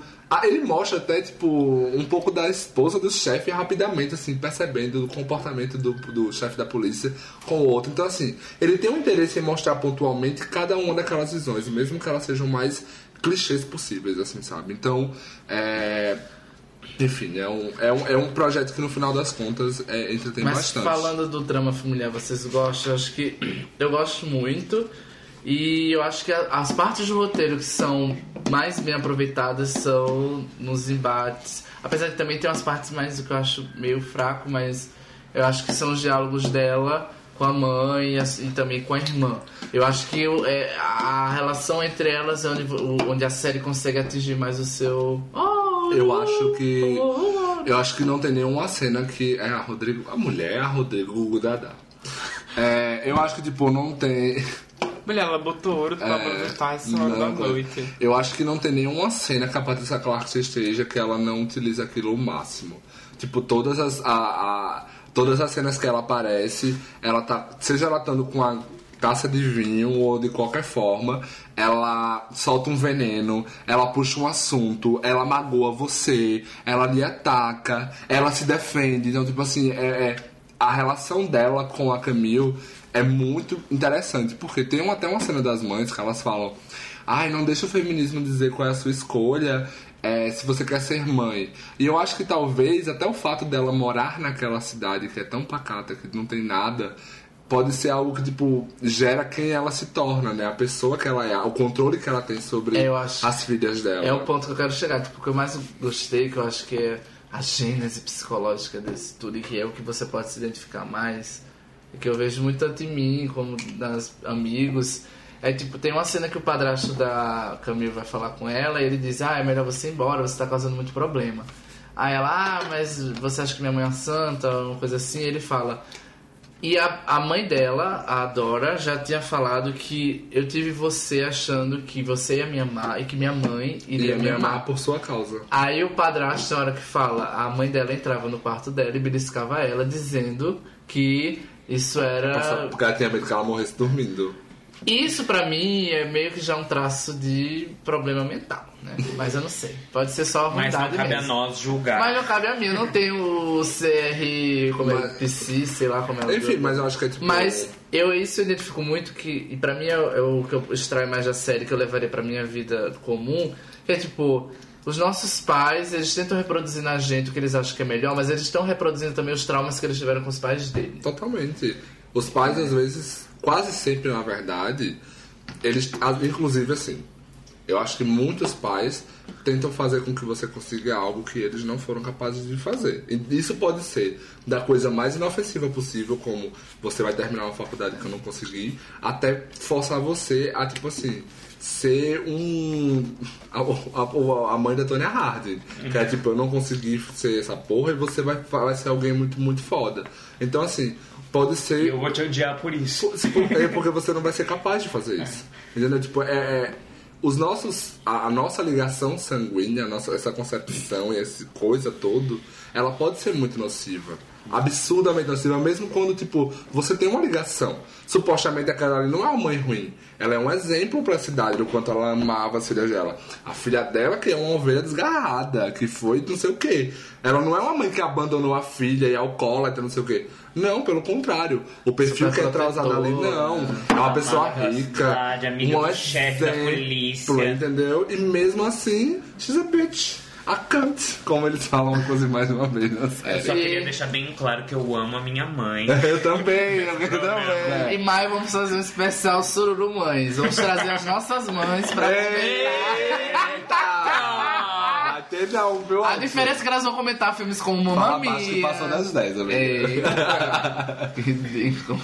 Mas enfim, eu acho que é muito isso. Tipo, quem, quem quebra isso se torna as ovelhas negras, né? Quem decide sair da cidade, quem decide não cumprir as normas, quem decide. Quem decide por opção ser homossexual, Sim, acontece essas coisas. Mas então, pra dar um rap na situação, vamos. Uma dúvida que eu tenho. Faça duas. Um dos episódios se chama é, Rape, não é Rape? Ripe. Ripe. Que é maduro, de fruta. É, tipo, na Ele- legenda ele tava- traduz em ranço. Ranço. É, que que é isso? Eu É, nunca vi a tradução palavra assim normalmente, então. Mas, tipo, quando ela diz, quando ela chama M. Adams, ela, ela quer dizer o que com isso? Tem um significado. Acho que é tipo que ela é amarga, que ela tá rancorosa. Ela passou do como- ponto? É, eu Ah. entendi um pouco com isso. Pode Tipo, ela amadureceu tanto que ela ficou podre. É, Exato, acho que tipo, Quando é foi ranço, eu digo, acho que é brincadeira que eu vi jogar aqui. assim. E daquela legenda oficial, então. Era Brinks. É, Ah, inclusive, Eu não sei se você sabe, mas o Gabriel Billy que legendou Sharp Objects. Não fazia ideia. Beijo, Gabriel Billy. Mas o dono do de Cinefilia, ele que. Ele, Ele que desenhou como Hans Ah, no portão. Eu não sei se foi ele que fez ranço. Ou eu posso estar Eu não enganado, sei mas se eu foi lembro ele que ele. fez nossa. É, exato. despertar. Eu não falei rape agora, inclusive quando eu vi que eu, eu, eu li rapidamente rape, eu. Então esse Gente, vai episódio vai ser bombástico. coisa. Eu fiquei- Mas é. Pra mas completar, né? Pra arrematar assim. Pra fech- fazer um. Não rap que não aqui. tenha rape no, na série. Mulher morta, que pesada. Spoiler. Ah. Ah, não. A me- uma série de mulheres do interior sofrida, com certeza vai ter flores distribuídas. Mas. É... Vamos pro sururus. acho Vamos, já. vamos dar um rap aqui, cada um Não vai foi dar um... Gabriel Billy que traduziu rap como Hans. Eu perguntei pra ele aqui, ele Ah, respondeu foi. que não. Ele não fez essa, então tudo bem. Whatever. Morta. Menina, ele já respondeu. Sim, ele tá online. Ele tá online, mulher. A bicha mora em Cuiabá. Conhece a internet. Desenha, revelar. Gente, Cuiabá é a capital de onde de? Cuiabá. É a capital de Mato Grosso do Sul. Eita, brinca. Mato Grosso do Norte. Eita! Mato Grosso do Norte. Mato Grosso, Mato Bicho, eu tava joking e a bicha chegou. Wait pitando. for it. Amigo, Gente, Campo Grande. fecha é a capital de aqui. Já, Gente, já fecha pra aqui. Campo Grande. Que é no Mato Grosso do Sul, né? Em vez do norte. Quantos sururus e MVP? Eu vou começar. Eu vou dar quatro sururus pra série, Eita, porque então realmente... gostou. Ah, eu acho que eu Você fiquei não bem... pode gostar. tá proibido, tá É proibido. amado, sou mal amado. Não, mas que... eu, eu sou. Não, mulher mamada aqui é a, a Vitor. A Vitor. Ah, brinco. Sim, socorro! Mal amado. Those- if you can get both, why not? Mas assim, é, eu vou dar quatro sururus. Talvez quando eu pensar no futuro e for dar nota no filme da vida diminua. Mas eu gostei muito, então eu acho que o meu ponto tirado é mais realmente por esse aspecto de montagem técnicos que às vezes me tira um pouco do sério. E talvez um aspecto assim. Mas o som é muito babado. Mas. E o meu destaque é literalmente assim, a Patricia Clarkson. Eu queria dar muito pra Elizabeth Scanlon, mas eu vou com ela porque ela faz um tipo de personagem que eu nunca vou poder fazer. Talvez eu possa, né? Não sei. Mas. quê? Motion Capture. Ai, Uma alta incrível. dama da sociedade, Não, amiga. amiga, ela faz uma. Ela faz literalmente uma vilã de novela das oito, perfeita, maravilhosa. Só que, obviamente, com mais nuances Uma em alguns boy, né? aspectos. Exato, uma coisa bem Suzana Vieira, por amor. Então, assim. E... É, eu gosto muito disso, porque, mais uma vez, eu acho que a gente já falou inúmeras vezes. São tipos de personagens que podem ser muito caricaturais, muito unidimensionais, e ela vai muito a fundo. Ela finca os dentes dela e ela vai com tudo. Então, tipo, that's mine. Go. Eu também vou dar quatro sururus. É, pra mim, o MVP é o som. Brincadeira. Ah, meu MVP vai pra Patricia também. Eu até gostaria de dividir com a Elisa, a Eliza, mas eu acho que. Eliza. My Spain! Enfim. É, Ai, nossa. eu, eu gostei da série. Também, Jorge, se você quiser apagar. É mais Fairley. Eu sei, amiga, é só você cantando mesmo que for o problema. O resto deles eu não sei. Não... É porque Spain foi Spain. Spunk. Vamos lá, gente. Mas é, e eu não me, eu não me incomodo tanto pelos aspectos pelos aspectos técnicos, eu compro muito e pra mim eu, a Amy Adams também tá arrasando. Você deu a nota? Eu dei quatro sururus. Certo. Eu vou. Eu fiquei entre 3 e 3,5, mas eu vou dar 3,5 porque eu acho que apesar de ter muitos problemas, eu acho que o elenco é muito bom. E o drama me interessa muito, o mistério é bem resolvido, o último episódio é ó- os dois últimos episódios são ótimos. Então 3,5 fica sururus pra mim. Nó. Pesou. Então assistam, a série tá indicada ainda ao SEG. A gente não sabendo se vai ganhar a melhor atriz. Indicaram as duas, a Patricia Clarkson e a Amy Adams. E vai estar no M de 2019 ainda, e eu acho que vai bombar. Ou não, o mundo sempre pode nos surpreender. Do Videodon. Eu trabalhando. E agora a gente vai falar do quê? A gente- Glória Groove! Glória, tu já fazendo um megadinho, velho. Glória Groove é uma drag queen, eu não passo com isso, calma, Rodrigo. É uma drag queen brasileira que, na verdade, o nome dela é Daniel Garcia. Tem 24 anos, completados recentemente, agora é dia 18 de janeiro. Capricorniana. Parabéns pra Glória. Groove. Um salve para os capricornianos desse podcast que estão escutando, né? Porque Ah, tá, quer dizer, what? Mas assim, só um, breve resumo. Quando era mais nova, ela participou do Balão Mágico lá em 2002. A série segunda formação. É 2006. Whatever. Em 2006 temos ela milênios, fez o- programa do Raul Gil Jovem Talentos. nos Jovens Talentos. Ela chegou a participar de uma novela da Record chamada Bicho do Mato e ela segue, segue muito a carreira também de dubladora. Entre os projetos que ela fez, ela fez Hannah Montana, fez um Power Rangers, ela até hoje dubla um, um chamado Patrulha Canina, mas ela tem notoriedade muito maior e hoje em dia em projeção nacional pela arte drag que ela faz enquanto cantora drag queen Perform. que começou em 2016. A gente tá falando muito porque ela recentemente lançou uma música que vai pra, pra tipo, porque a gente tá próximo do carnaval brasileiro. E a gente vai comentar um pouco sobre o que é a Glória Groove. Porque, Porque no próximo podcast vai- a gente vai comentar coisas que vão ser tendência no carnaval da Itália, em Veneza. Falar isso. Carnaval holandês em com tudo em setembro. Sim, exatamente. Chocada. E ainda teremos como é aquele de Nova Orleans também, o carnaval Sim. de lá. Explica. Inclusive, teremos uma convidada especial, Bianca Del Rio. Ai, Mas enfim, gente, ela lançou essa música Coisa Boa, lançou o videoclipe também, né? E já começando falando dela, né? Acho que em 2016 ela lançou Dona, que Sim. eu acho que seria o first single dela mesmo. Foi o grande lançamento Não, é, dela. não confundir com Dona do Roupa Nova, que é uma ótima música, mas não é essa. Momento de silêncio pelo Roupa Nova. Dona. Eu nem lembrava mais. Peraí, vamos acender uma vela pelo outra roupa nova, né? Porque assim. Eita. Jorge corta a voz da alguém. Mas, Mas- o. Dona foi o primeiro single de lançamento realmente da Gloria Groove. Foi algo que no início teve um certo buzz, mas ainda não. As pessoas não estavam levando ela muito. Não, não a sério, mas não dando o valor que ela Porque é uma música de rap, hip hop. E Não só na- isso, eu acho que foi na época também que a Pablo tava muito estourada. Então, a- por mais Mas que ela as pessoas. se aproveitar Eu acho Era que- isso que eu ia dizer, mas- Mas eu acho que a Pablo tinha acabado de se estourar, né? Era isso que eu ia dizer, a Se estourar. Ela se estourou. Ela acabou de estourada, tocar. mulher. Em Ai, Parece que a 2016. Paulo caiu da escada. Ela estourou os tímpanos. 2016. A- Ela tinha estourado na bolha periférica da gente. Porque ela estourou em 2017. Sim, Mori, mas se você acha que sim, em 2016 Pablo Vittar estourou na bolha periférica das gays, você acha que Gloria Groove e ele está Não, eu onde sei, nesse mas meio? é porque eu acho que. Assim, eu acho que quando a Glória Groove estourou, a Pablo ainda era absolutamente restrita. Só que ela, se, talvez se ela tivesse cantado músicas que hoje em dia ela canta como Bumbum de Ouro e coisa boa, especialmente Bumbum de Ouro, ela poderia ter ido muito mais à frente. Mas ela foi cantar músicas como Dona e Império, que não tinha qualquer apio. Enquanto a Pablo tava cantando, tipo, a versão Que do. eu- Não. Não, ela. Não. 2016 ela não tinha nem, ela tinha nem EP Sim, lançado. mas Tinha sim. Ela tinha um Império- EP no começo do ano. Mas Open Império Dos dois É, exato, ela tinha músicas pop. E eu acho que a Gloria Groove não foi muito pra frente também por isso. Assim. É, tanto que ela tem um, um EP lançado, que é o Proceder. É um CD muito bom, mas é um CD de rap pop. E tanto que se você vê os singles que, e as participações que ela vem fazendo hoje em dia são muito diferentes do tipo de música que ela começou exato. fazendo. É, até pra você, antes de você continuar, ela tem entre as músicas de Proceder o Dona, Império, Moleque- Gloriosa Moleque e Moleque Brasileiro. Foram os singles que ela utilizou. Que Mas Moleque dia- Brasileiro, eu acho que foi essa transição que a gente vê hoje, que ela tá muito mais focada no pop.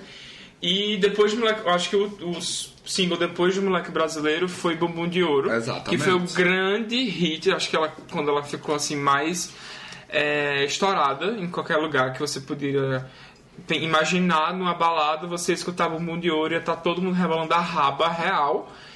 E, e ainda assim tem uns flows, tem uns breaks no Bumbum de Ouro, mas é uma música muito mais chiclete do que Gloriosa, por exemplo. Total. Eu acho que em 2016, na época que ela tava lançando essas músicas mais pessoais e a cara dela, ela se beneficiou porque ela fez parte de Catuaba com a Aretusa.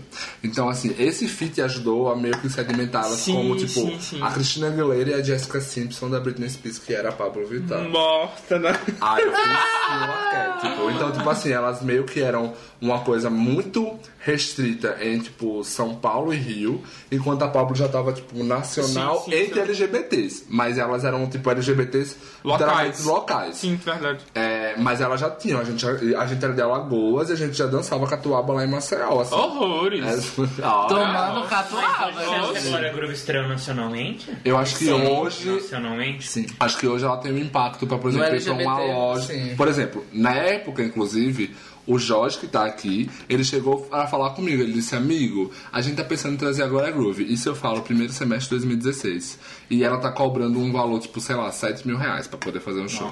É, e eu disse, amigo, se você trouxer agora a Groove pra cá, verdade. ela não tem nenhum impacto.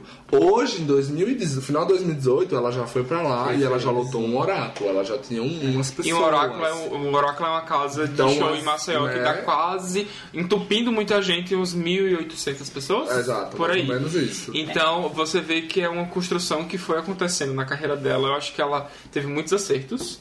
De verdade, não, são- acho que não tem nenhuma música que, do, da Gloria Groove que eu diga assim, eu não suporto escutar essa música. Pelo Também menos não. delas mesmo. Dos feats eu já. Indestrutível. É- Não, eu quis dizer a Pablo Vittar, mas ela tem uma música insuportável. Ah, tá, Ah, tá. direito. Pois eu ouço. Mas os feats da. Eita. que força militante ela.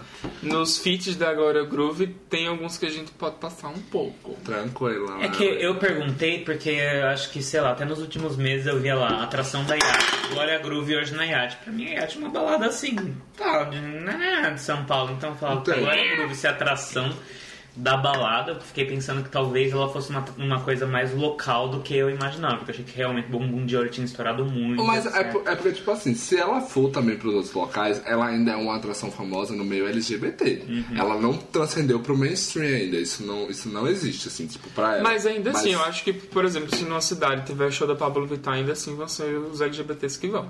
Mas a Pablo. Sim, Mas ela eu não tô a dizendo o público, mas ela. uns 10 a Mas 20% todo mundo conhece. Todo mundo sabe quem é ela. sobrinha de 5 anos sabe quem é Pablo Por, Vittar. por exemplo, a Pablo Vittar aparece no Spotify Brasil. A Gloria Groove nunca apareceu. Pelo menos até onde eu sei. Coisa boa estreou em trigésimo. Caiu, caiu, mas estreou em Então, trigésimo. tudo bem.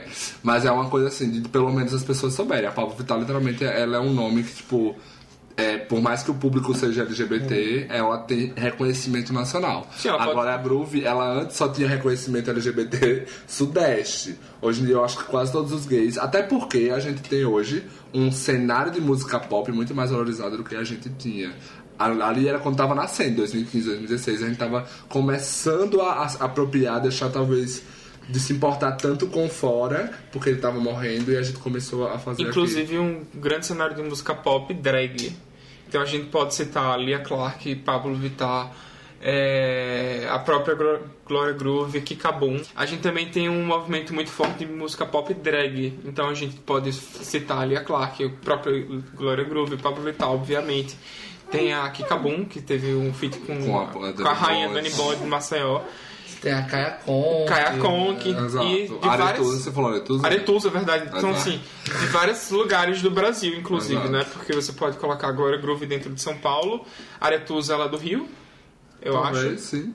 Que e aí você vai pro de onde é. Nordeste, Nordeste a gente tem a, A Kaia, Kaia a Conk, Dani. a Dani Bond. a, Enfim. a também. É, a Vittar ela a- tá no misto. É, enfim. Mas, é, a gente- e até um reflexo da própria RuPaul, né? Que é, eu lembro muito bem que a Manila falou isso. Que, tipo, você, quando era drag, você tinha que fazer lip sync. E o próprio RuPaul, quando, tipo, lançou as músicas e quando o programa estourou, ele... Ele tinha as canções dele, que gravava o clipe na final, mas em si ele lançava um projeto. Mas isso incentivou que as drags começassem a cantar, fazer as suas próprias músicas e ir nos shows fazer as suas próprias. Então a gente tinha a Manila, logo no começo ali, 2014, 2015, ainda tava ali sexta temporada. A Manila, a Sharon Needles, a Alaska, a Jinx. Então a gente começou a ver essas drags deixando de fazer lip sync ou outros tipos de performances pra cantarem suas próprias músicas nos clubes. E a única drag dessas de RuPaul que você, que você não citou a Adore, por exemplo. Ah, é verdade. Mas a, Mas a única, principal a época. principal, é isso que eu É. dizer, de todas essas drags de RuPaul que tem uma puta estética nos, nos clipes, tem um puta investimento, acho que nenhuma delas chega próximo do número de visualizações e streamings, por exemplo, das drags brasileiras. Não, Isso- a Pablo Vittar é mais seguida do Instagram. É, né? exatamente. Mais que RuPaul. Mais que, que a própria RuPaul. Então acho que as drags daqui do Brasil estão pisando nas drags americanas nesse sentido de qualidade musical, de saber se vender como um artista pop, além de tudo, antes de ser uma, uma, uma, artista drag nesse Mas eu acho sentido. que esse é o, é o, é interessante paradoxo brasileiro. Do, tipo, os Estados Unidos, ele, de, por um lado, é muito pro- mais progressista, você tem muito mais boate, mais drag e tal. Mas, assim, os Estados Unidos têm essa característica deles de ser muito tribal.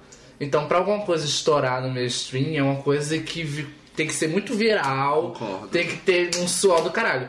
E o Brasil tem essa coisa do tipo, às vezes, um nicho de repente estoura. Tipo, aqui realmente a música drag foi abraçada e, tipo, uma Pablo, apesar de que depois desse esse grande embate político, a Pablo deve ter tido um- um- uma diminuída, mas, tipo, na época de que eu e Corpo Sensual, todos os héteros ouviam a Pablo. Então, é, tipo, por mais que fossem pessoas super preconceituosas, existe esse, esse paradoxo brasileiro, principalmente no carnaval, e a Pablo é, um- é uma cria de carnaval, porque todo dia foi o, o primeiro que levou ela pro público LGBT e o público hétero disse, olha, tem alguém aqui interessante e tal. Então, tipo, é muito engraçado ver isso. É, tipo, você vê que existe Mas uma indústria. E tudo não bem que, só tipo, isso, é, tipo, cortando você. A, lá, eles literalmente estão numa bolha, as outras drags. Porque aqui, mesmo drags que não são famosas, como a própria, é, como a própria Glória Groove, a nível nacional, ela pega e faz um feat com, tipo, Léo Santana, que é um artista que é conhecido nacionalmente. Sim. Lá, as drags que cantam, elas não têm esse tipo de abertura. Elas são totalmente fechadas entre si. Que é, que é um país muito louco, né, culturalmente. Não, é, lá, não, né? mas o coisa Brasil ele é muito realmente muito jogado. Tipo, o Come que a to gente- Brazil. O Pablo Vittar fazendo clipe sensual com Lucas Luco. É, não, Você fica exato. pensando, gente, o que e, tá e- acontecendo? E você vê esse tipo de, de contato. Eu acho que tem mais alguma outra drag. Ah, a Aretusa mesmo, com a própria Isa, Isa. que ela teve um feat. Então, assim, até Ela mesmo. cita a Isa em coisa boa. Sim. Exato, exato. Então, assim, até esses tipos de contato a gente consegue ter uma movimentação muito maior do que a gente tem lá. Então, tipo, nisso realmente a gente é muito mais Pisa. pisando. É, é verdade, é melhor pra Pisa, pisa, falar. pisa, pra pisar. E aquela Então, pisou, né? Mas enfim, é. Iniciando, tipo, a Gloria Groove ela tem essa gênese de som hip hop, rap, porque ela nasceu na Zona Leste aqui de São Paulo, né? Então, tipo, é uma coisa bem de periferia. E você ouve as músicas dela, é a realidade. Tipo, ela enquanto jovem negro, é gay, drag queen. Afeminado. Então ela coloca muito nas letras. Então é realmente mais difícil pra ser palatável. Mas acho que Bumbum de Ouro foi aquela coisa. Tipo, eu acho que ela é uma artista que se permite. Ela tipo, não é uma artista que se prendeu a dizer, não, eu só consigo fazer esse tipo de trabalho muito, muito autoral, muito, muito eu. Não, ela disse, não, eu também consigo posso fazer um me trabalho mais próprio. Mas eu acho que é muito isso, assim. E não é, perder a essência. Você É. vê a Glória Groove nos dois trabalhos. É massa, ela, tipo, ela tem. Mas, ao mesmo tempo, acho que a pessoa. O trabalho que ela fazia, tipo, ali no, no Dona, no Império, ela teve que deixar um pouco de lado. Porque, acho que se ela perdeu não- também. Eu acho que, tipo assim, se, se ela não parasse de fazer aquilo, ela não quer ter a projeção que ela tem hoje. Uma música como Bumbum de Ouro, ou Coisa Boa, ela, assim, no Bumbum de Ouro, ela utiliza um pouco mais de rap. Mas ela não tem, eu acho que ela não tem muita substância. ali É, é porque assim, trás. ela continua tendo a essência dela, que é de querer falar sobre o que ela fala, é, sobre a- as bandeiras que ela levanta e também sobre a estética da, da música dela, porque ela nunca deixou de colocar um rap, de colocar um flow ali no meio. Exato. Ela sempre coloca, mas na música não é só isso. Exato. E- E... ela não fala mais.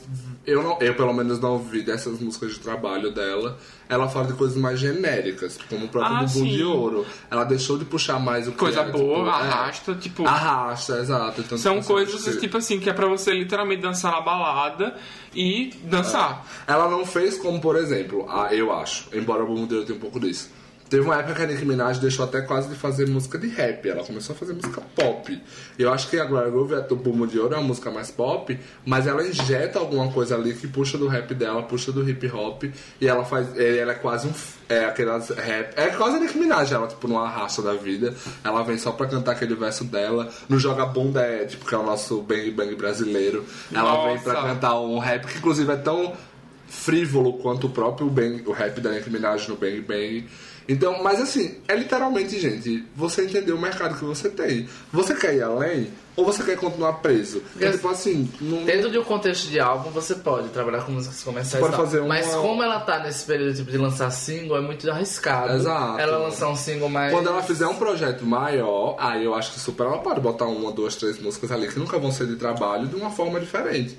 Mas pra você ganhar essa projeção, More, cantando rap, falando sobre periferia, Quantos artistas conseguem fazer isso? Eles não conseguem. E a gente tá vivendo num mundo que as pessoas querem acontecer. A Beyoncé fez três CDs sobre músicas genéricas pra poder acontecer. Demorou 10 anos para ela poder dizer agora eu posso fazer um trabalho autoral que me reflita completamente. Ou não, né? Meio modinho o Lemonade, mas enfim. Eu tô é chocada que o é branco, branquinho é branco. LGBT. Mulher, eu tô falando isso Mas desde eu, o mas eu fora. acho que a Glória Groove nessa coisa boa, por exemplo, ela encontra um equilíbrio muito bom, que a música tem uma pegada pop, daí tem aquele, aquela parte de rap, eu acho que ela tem muita identidade, acho que tanto ela quanto a Pablo, inclusive, as duas são Exato, duas eu- cantoras que têm muita identidade, um- tem uma voz com muita identidade, um estilo de muita identidade, enfim. Sim. Pode falar, amiga. Fala o que você acha do som. Olha, eu acho que a Die... A Diegeta foi babada.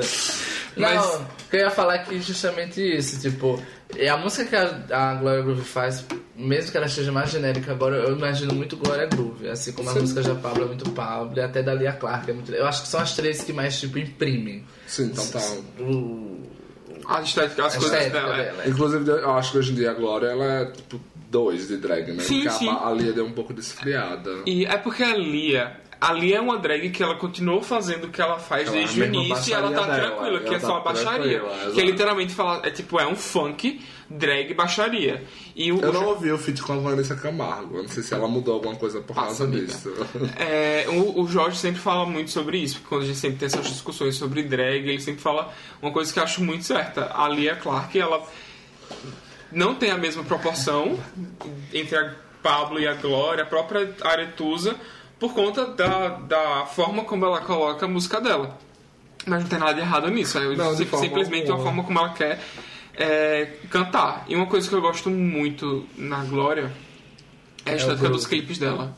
Ah, sim. Puta que Eu pariu, acho os clipes que- dela são muito bons. Eu acho que velho. tem clipes dela, inclusive, que, tipo assim, dão de pau em cantoras pop, tipo, dos Estados Unidos. Eu acho incrível a produção dos clipes dela, que eu nunca achei que. Eu não acho que ela é uma artista que tem cacife.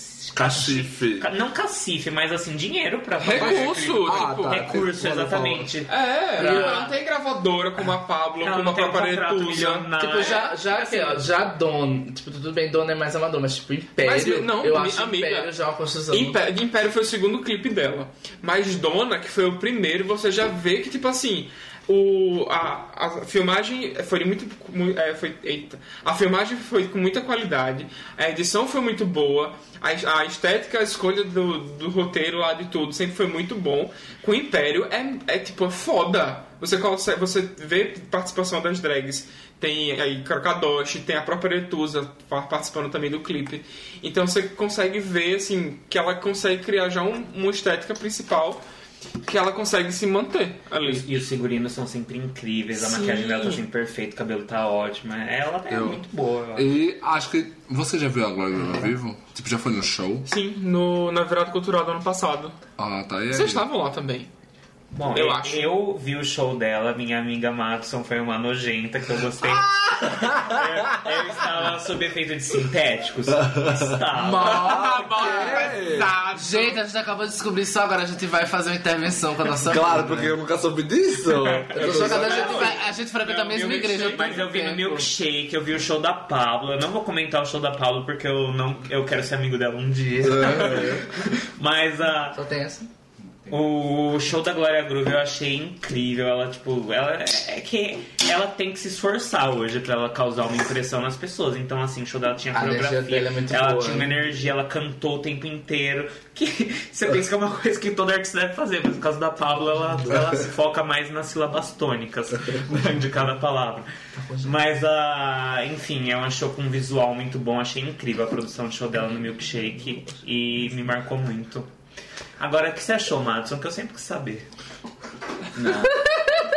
Pois então. Amiga, hora ba-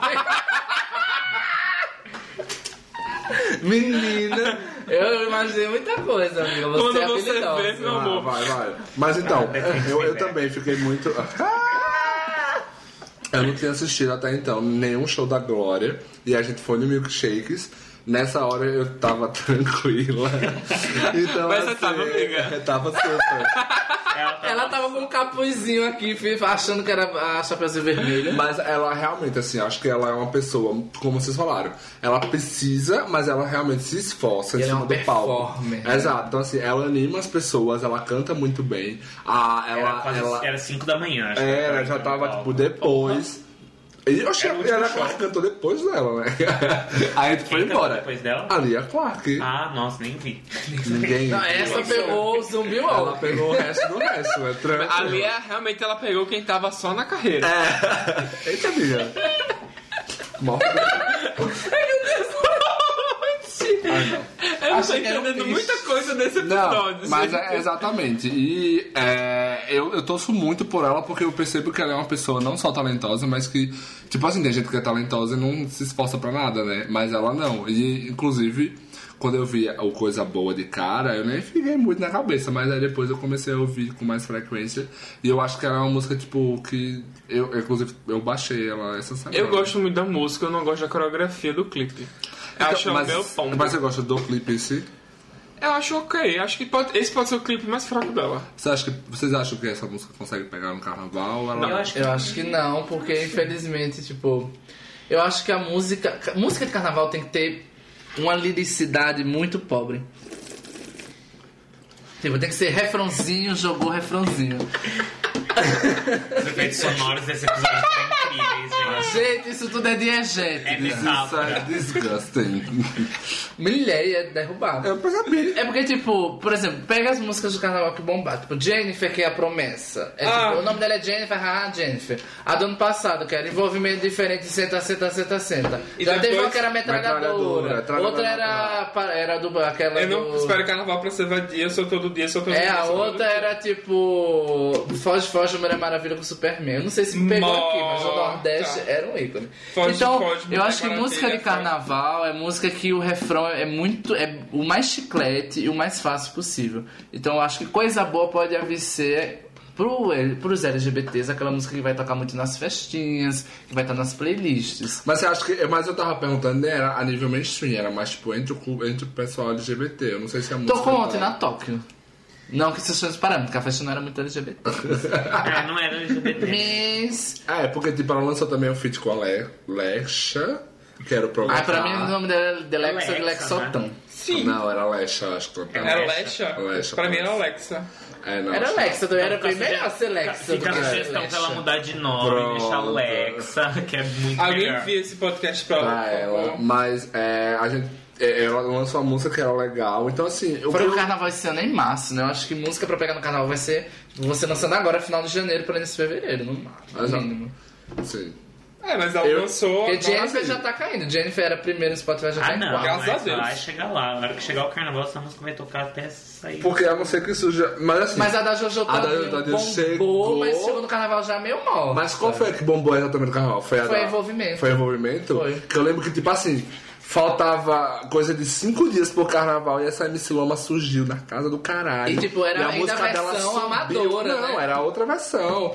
E ela subiu assim no Spotify. Um dia tava em 28, no outro dia tava em 16, no outro dia tava em 7. Primeiro eu disse, bicha. Mas o pior é que, tipo assim, o, a música em envolvimento ela já existia há um certo tempinho. Ela começou a bombar próximo do carnaval. Em questão de dias, literalmente dias, ela tava com o contrato com Condzilla, com um clipe novo gravado aqui em São Paulo, com todo um, um rebrand assim dela. Elas da- lançaram durante um mês Sim, uma tipo, música cada sim. mês, um negócio assim. era cada semana praticamente uma música nova. Verdade.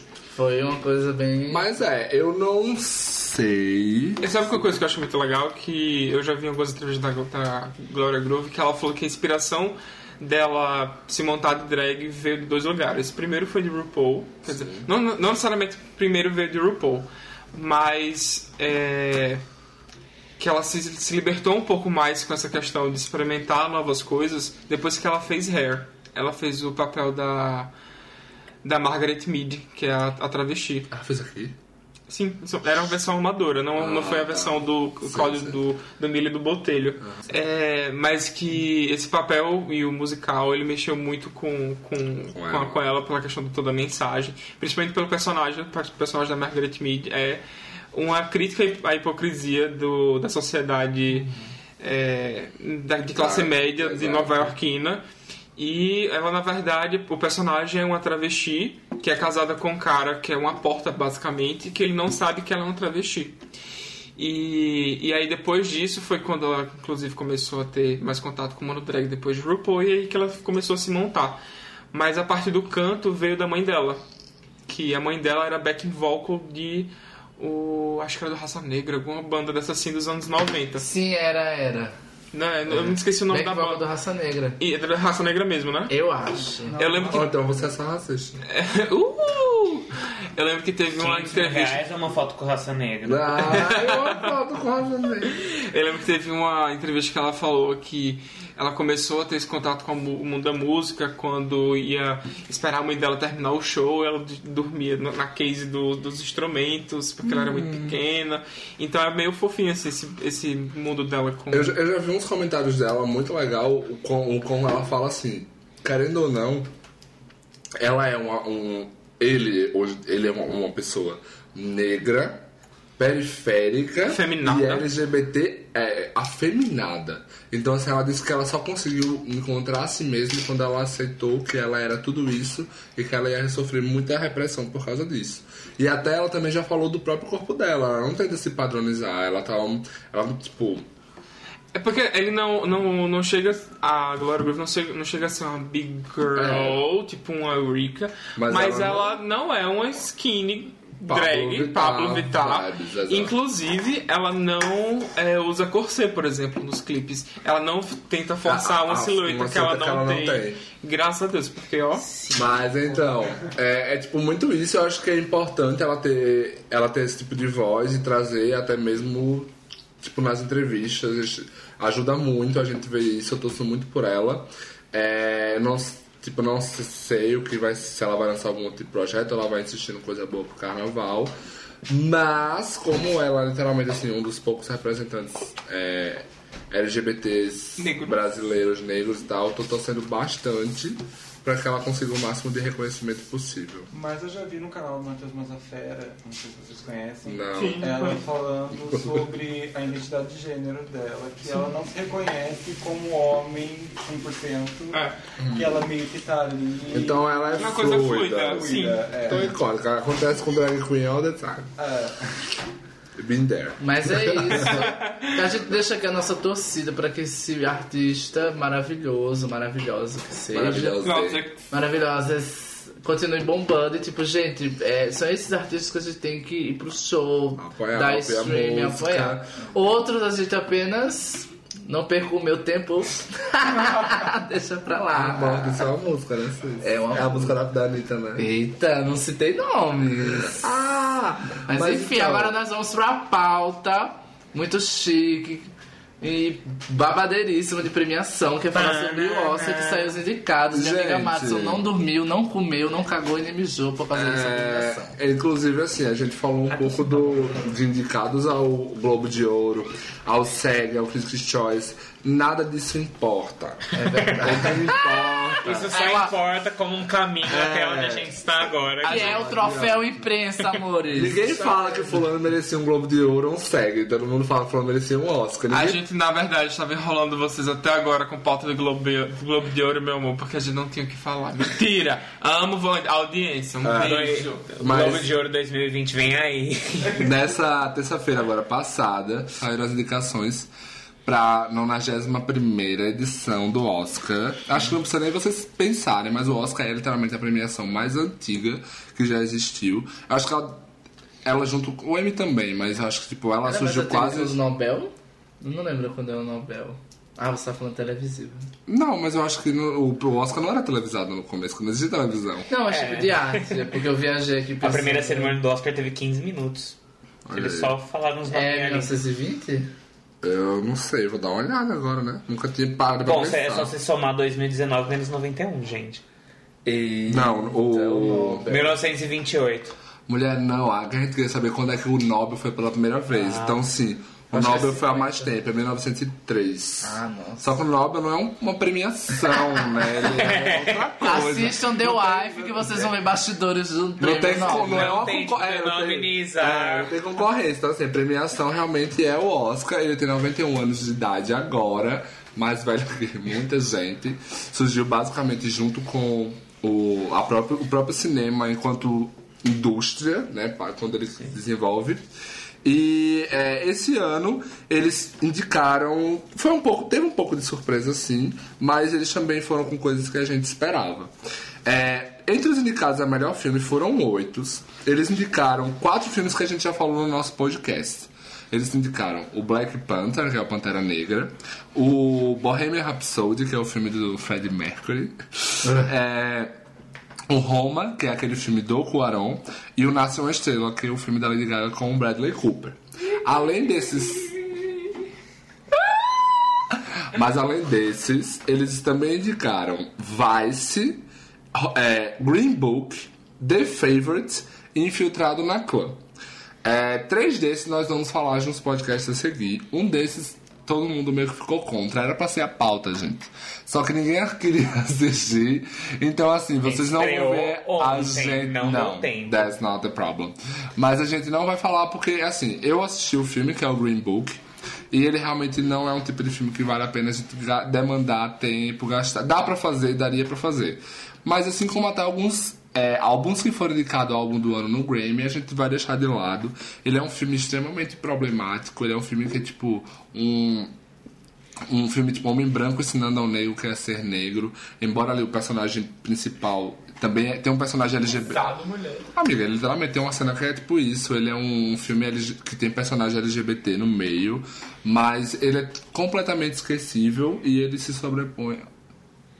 E ele se sobrepõe é, muito por causa da atuação dos dois atores, do Viggo Mortensen e do Mahershala Ali. Mas, assim, o Oscar ele trouxe algumas surpresas e, e algumas esnobadas. A maior surpresa pra mim é que assim. Acho que a primeira categoria que foi anunciada, atriz coadjuvante, daí A foi- primeira indicada que a gente viu do Oscar foi, Foi. uma das maiores surpresas ever. Sim, não, a primeira mesmo foi Amy Adams, por Ah. Viz. E daí, de repente, apareceu lá, Marina de Tavira. Eu tava com minha amiga Vitor, que participa desse podcast do lado, olhei, que filme é esse? e daí falaram, Roma. Eu falei, meu Deus, Mas essa era... Maria é quem? Por, Ela- por um momento é eu achei, por um momento eu achei que fosse a amiga, mas eu disse, ela não faz nada. Ela disse a é- patroa. é a patroa. É a, tanto, é a mas- patroa da Cleo, que é a protagonista de Roma. E assim, você vai na página do IMDB, de Marina de Tavira, você olha lá. Premiações. Ela tem duas premiações de um prêmio de jornalistas mexicanos por duas comédias que ela fez há anos atrás. E uma indicação ao Oscar. Ao Oscar. Essa mulher não apareceu em um prêmio de crítica, ela não apareceu em um sindicato, em nada. Ninguém sabe quem ela é e a academia pegou e indicou ela ao Oscar. Desde Já que. o, o cheque foi depositado. Não, mas é, desde que foram criados os prêmios prévios, inclusive grandes e com os outros sindicatos, assim, mais ou menos dos anos 90 pra cá, a Marina de Tavira, ela é, junto da Jack Weaver, por o lado bom da vida, as únicas duas indicadas que não foram indicadas a literalmente nada. Nada. Não teve ne- nenhum precursor. Nem. E, e é uma coisa que eu preciso falar, porque, tipo assim, a U- é, tínhamos quatro favoritas que entraram: Amy Adams por Vice, Regina King por se a rua Bill Street falasse, e a Emma Stone e a Rachel Weisz por a favorita. A última vaga estava em aberto. Todo mundo tava cotando a Claire Foy pelo primeiro homem. Tinha muita gente apostando na Margot Robbie pelo Ma- é, Mary Queen of Scots. Tinha gente que ainda achava que a Emily Blunt podia entrar por um lugar silencioso. E uns poucos na Nicole Kidman por Boy Erased. Só que é, todos esses filmes que a gente falou são filmes mortos. Tanto, é, tanto o Mary Queen of Scots, ele entrou tipo, em duas categorias técnicas, tipo figurino e direção de arte. O, o próprio Primeiro Homem acabou não entrando em categorias que eram esperadas que ele fosse entrar. E o Boy Erased e o A Quiet Place também tava tipo, muito flopado. E eu lembro muito num diálogo num grupo com o Urbans que é, eu falei pra eles assim. Eu disse, gente, normalmente os coadjuvantes eles associam muito é, um filme indicado a melhor filme. Mas quem é que eles vão botar? Tem gente falando na Linda Cardellini, porque ela tá no Green Book. E aí o, o João botou assim. É, tem uma coadjuvante de Roma que foi super elogiada. Aí eu falei, amiga, mas não tem chance nenhuma dela acontecer. Aí ele falou, eu concordo com você. Só que, tipo assim, a gente tava numa visão e acabou indo. E muita gente, eu acho que 90% das pessoas preencheu a vaga com a Claire Foy, porque o filme dela, por mais que não fosse estar nas principais, ia entrar em categorias muito chave. E ela tinha conseguido o Globo de Ouro, tinha conseguido o BAFTA. E acabou que eles foram com a lógica que a gente que eu, por exemplo, tinha comentado E que o João colocou, e aí eu fiquei tipo. Shablam, indicado. Não, eu- é, e aí fica tipo, what's happening? E inclusive, até pra puxar um pouco com a categoria de ator coadjuvante que indicaram. Pode falar se você lembrar. Ah, Sam Sam. Rockwell. Não, é, é Sam Rockwell por Vice, Sam o Sam Elliott por Nasce uma Estrela, o Mahershala Ali pelo Green Book, o Adam Driver por Infiltrado na Clã e o Richard E. Grant pelo Uh, Could You Ever Forgive? Poderia me perdoar Você poderia Brasil. perdoar, exato. E é, teve essa mesma coisa, assim, a gente tinha tipo três favoritos e muito, todo mundo tava dizendo que os dois, e os dois Sams, o Elliot e o Rockwell, iam brigar pela última vaga junto com o Timothée Chalamet, pelo filme lá do, do menino adolescente que Qual foi tinha... Não. É... Beautiful Boy. Isso, que ele foi, o Timothée Chalamet foi indicado a todos os prêmios televisionados. É, e, foi- e foi uma, uma- acho que historicamente é, sei lá, o segundo ator que foi indicado a tudo e depois chega esnobado no Oscar, que acho que o, último, o outro foi o Daniel Bru por Rush, que é um filme de corrida com o Chris Hemsworth. É, então assim, eu tinha comentado quase a mesma coisa sobre isso, inclusive com uma amiga que a gente conhece chamada Cirrone Lima. Que eu falei pra Eita. ela, amiga, su, su, Amiga, não, a gente conhece, É. que podem conectar isso com a gente depois. Mas eu tinha comentado com ele exatamente o mesmo aspecto. Até pelo motivo que eu falei que a Yali de Saparitsu ia aparecer, que era tipo assim, ela vai entrar porque muita gente vai amar Roma e, tipo, só pra dar um insight rápido. Falou Roma em inglês, adorei. Ah, foi, amiga. Mas é assim, o que muita gente não sabe é o sistema de votação dos outros prêmios é diferente do Oscar. Nos outros prêmios, se você bota as pessoas independente da ordem do valor, vai valer o mesmo ponto. Mas no Oscar não. Tan- No, no primeira fase, que é essa dos indicados, eles contam as pessoas que ficaram em primeiro lugar. Quem teve uma X porcentagem que estava em primeiro lugar entra. Então muita gente que amou o Roma provavelmente ia colocar a Paris em primeiro lugar. E provavelmente também colocou A Marina de a Tavira Marina nas primeiras vida. colocações. Enquanto que a- atrizes como a Claire Foy é, e a própria Emily Blunt ou Margot Robbie devem ter ficado ali entre quarto e quinto lugar e não conseguiram. Tipo, podem ter ficado em mais balões, mas é, no final das contas vai ficar em mais balões em, ca- em locais que não geraram esse tipo de pontuação. E aí eu falei, os dois Sams, eles estão em filmes maiores. Vice e Nasce uma foram indicados a vários Oscars, inclusive melhor filme e melhor diretor.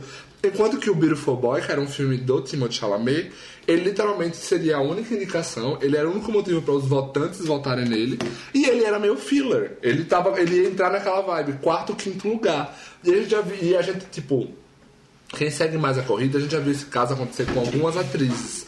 De Marion Cotillard por Icônica. Ferrugem e Osso. Maravilhosa. A, é, a Helen Mirren em Hitchcock. Tilda Swinton, precisamos falar sobre Kevin. Eram atrizes que entraram em todos os filmes prévios, mas elas eram ou a única razão para o filme ser visto, ou elas eram tipo, totalmente fillers. Então não tem voto de paixão. As pessoas botam pra preencher valor, não no começo. Então isso meio que acabou tipo, sendo uma situação. Eu não, tipo, eu não sei se vocês viram alguns a mais. Eu mas- quero falar sobre mixagem e edição de som. Já me respeita.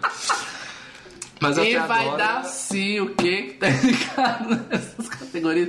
é filme de guerra, né, amigo? Filme de é. música. Vai Bohemian Rhapsody vai dar nessa Amiga, calma, não, Rodrigo, aqui me ajuda, me ajuda. Porque, tipo assim, a gente viu, a gente falou aqui no, no, no podcast sobre quatro. E pessoalmente, assim, não foram quatro. que- Eu amei, eu gostei, amei muito um, gosto muito do outro, mas outros jogos não foram bons. E É, aí, O primeiro homem ele foi indicado a efeitos. ele foi indicado a efeitos especiais, Isso. edição e mixagem de som. Não e... vai ganhar. Qual foi o outro? Foi. Rapaz, mixagem de som ele pode. Ele pode Montagem. chance. Também. Hã? Montagem. Não, foi, ele foi. Inclusive, o primeiro homem, é, ele era favorito pra montagem e trilha sonora e foi esnobado nos dois. Ele foi indicado a design de produção. Ah. Que é tipo. Mal. É, pela, pela forma como eles construíram as naves. As naves. Por essas coisas. Mas Ah, a gente- a gente não não. pode Exato. deixar de falar que Pantera Negra foi a grande surpresa, boa surpresa. Surpresa não, Não, mas assim, foi, Eu não faço, foi histórico. foi É, histórico. tudo bem. E Porque ele foi indicado a sete categorias, inclusive o primeiro filme de super-herói indicado a melhor filme. O produtor é branco. Você quer descer. Cavaleiro das Trevas, infelizmente, foi uma categoria que ele não entrou, mas foi em outro. Inclusive, é, é, exatamente, ele, ele ainda não Cavaleiro, bateu. Cavaleiro das Trevas foi o motivo pelo qual hoje a gente não tem cinco indicados ao Oscar, Ah, mas tem entre exatamente. 5 e 10. E, e Ah, ao- por mais que é o Pantera. Negra tenha entrado em 7, ele ainda perdeu categorias chaves que todo mundo esperava, como roteiro adaptado. É, e outras que eu não tô lembrando agora. Efeitos especiais. Efeitos especiais. Mas aí, mas aí Não, isso não, se não, chama Não, justiça. justiça. porque o filme não é o filme, eu acho que é tipo um O videogame. problema né? dos filmes são É, os o, efeitos o especiais. o Aquela cena da luta é maravilhosa, mas assim, quando você vê as tribos aqui nas pedras, você Uma, uma coisa que eu acho legal explicar é explicar por que o Oscar tem números quebrados de melhor filme. Porque é entre 5 e 10. E o motivo disso é porque. ah, Pra você chegar na categoria de melhor filme, você precisa ter pelo menos 5% dos votantes colocando o seu filme em primeiro lugar nos, nas listas deles. Então, um filme que talvez tenha bombado muito, que nem Guerra Fria, que foi indicado a melhor direção, mas não chegou em melhor filme. Sim. Ele deve ter sido muito votado na categoria principal, porém não teve muita gente que achou ele o melhor filme do ano. Então por isso ele não chega, não chega a 10 o número de. É, mas se você ver, por exemplo, é, Pantera Negra, um filme que teve um, um, um sucesso de bilheteria absurdo nos Estados Unidos. E- Inclusive no Oscar anterior, o apresentador comenta sobre o sucesso de Pantera Negra em fevereiro. do É, então assim, você vê que. E outro é um filme de super-herói. Sim. Então você. E ainda na categoria de melhor filme, que geralmente é filme de super-herói, ou franquias como Harry Potter, Star Wars, ficam mais nas categorias técnicas Sim. do que realmente ter algum espaço mais para poder ter uma visibilidade de melhor direção, melhor filme, qualquer outra coisa desse tipo. Mas até porque, por exemplo, a gente não. Nas categorias principais mesmo, a gente teve recentemente dois casos, que foi o Heath Ledger, quando ele foi indicado a melhor. Ator é, coadjuvante. melhor ator coadjuvante. E levou E póstumo. Levou, levou porque morreu, né? Ah, levaria. Mas acho. valia a pena, mas não levaria por causa concordar e discordar. Vamos concordar e discordar, porque eu acho que não. Mas a gente, ano passado a gente teve o Logan indicado a melhor roteiro adaptado. Mas e até por tinha isso. vaga sobrando na Não, foi uma categoria Mas ainda assim é uma, é uma categoria Não, assim, menor. Não, Menor. ela é uma categoria menor, mas assim, ela é uma categoria importante e foi um dado. Sim, sim, sim, Só que sim. assim, melhor filme. E assim, o filme também se, se beneficiou muito da toda a polêmica do melhor filme popular. Popular, isso. E existe essa categoria pra indicar Best Popular Film. E assim, podia ser que ele entrasse mesmo sem isso. Eu acho que também teria uma grande chance. Mas criaram essa categoria que nunca chegou a acontecer porque gerou todo um mal-estar. E eu acho que todo mundo sabe que tinha que criar essa categoria pra premiar um filme como Pantera Negra. Sendo que, tipo, não precisa. Porque, por exemplo, o Pantera Negra traiu numa categoria que indicaram Bohemian Rhapsody. E, tipo, a gente sabe que Bohemian Rhapsody não é um filme melhor do que Pantera Negra de forma alguma. Amiga, eu acho que ali é só mais uma questão de lobby. Porque, por exemplo, quando meu pai assistiu Bo- Bohemian Rhapsody, ele falou, esse filme vai entrar no Oscar, vai ganhar, ele vai ganhar melhor ator, vai ganhar melhor filme. Eu falei, pai, não. Mas não vai acontecer. Sabe o que também ajuda é muito? É porque tem aquela cena final. Aquela cena final. Se você tirar. Eu juro, eu acho que o filme tem muito impacto por causa daquele final. Acho que se eles tivessem de- terminado de qualquer outra forma, o Bohemian Rhapsody não teria se sustentado em muita Sim, coisa. eu Ou pelo acho menos pra gerar uma bilheteria que hoje está quase em 800 milhões de dólares. Ele pega. É muito bizarro que o filme tenha conseguido se sus- sustentar.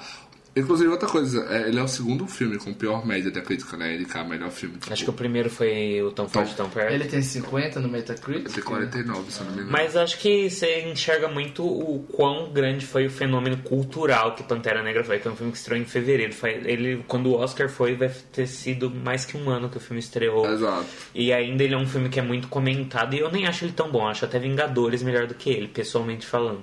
Mas eu acho muito importante que um filme É desse seja é indicado. né? Branca. E assim, é um filme que tá em melhor elenco, que a crítica premiou em várias coisas, e você percebe que Ah. é importante um filme desse chegar lá. Eu lembro que quando o filme saiu tinha vídeos de crianças negras empolgadíssimas na porta do cinema e vendo cartaz super. É porque assim, eu acho que ele é um filme acima de tudo, tipo, bom. Por isso que eu tô feliz que ele tá ali. Porque assim. Ele é um filme bom, É, assim. exato. É, é, é diferente, por exemplo, se tivesse entrado um Thor, um, Um Aquaman. um Aquaman, um Thor. Exato. Aquaman que deveria levar o Oscar de efeitos visuais. bem. Jamais mulher, não. O que, mulher? Pelo amor de Não, Deus. não, Thor Ragnarok é melhor do que nenhum Pantera nenhum Negra. Filme da, nenhum filme da DC merece nenhum Amiga, prêmio essa categoria diga quem merecia levar o Oscar de efeitos visuais. Do qual? Dos que estão indicados aqui? Ah, pois me diga agora que eu vou Acho que Jurassic cara, World. Ou pro- é o próprio Vingadores, se você for levar em Ai, não, consideração. não considero. Mas enfim, não é a pauta do Amiga, Amiga, podcast. não é de considerar, mas tudo bem. É, Polêmica. Bias, né, minha amiga. O, o, pronto, o próprio filme do Steven Spielberg, Ready Player One, ele trabalha efeitos especiais como nenhum Sim, filme inclusive eu quero que ele. que- esse ganhe. Ah, é, amiga? Ele tá indicado? Tá indicado, efeitos Ah, especiais. bom. Ready Parabéns, Spielberg. Eu sempre acreditei. Acredita nele, né, amiga?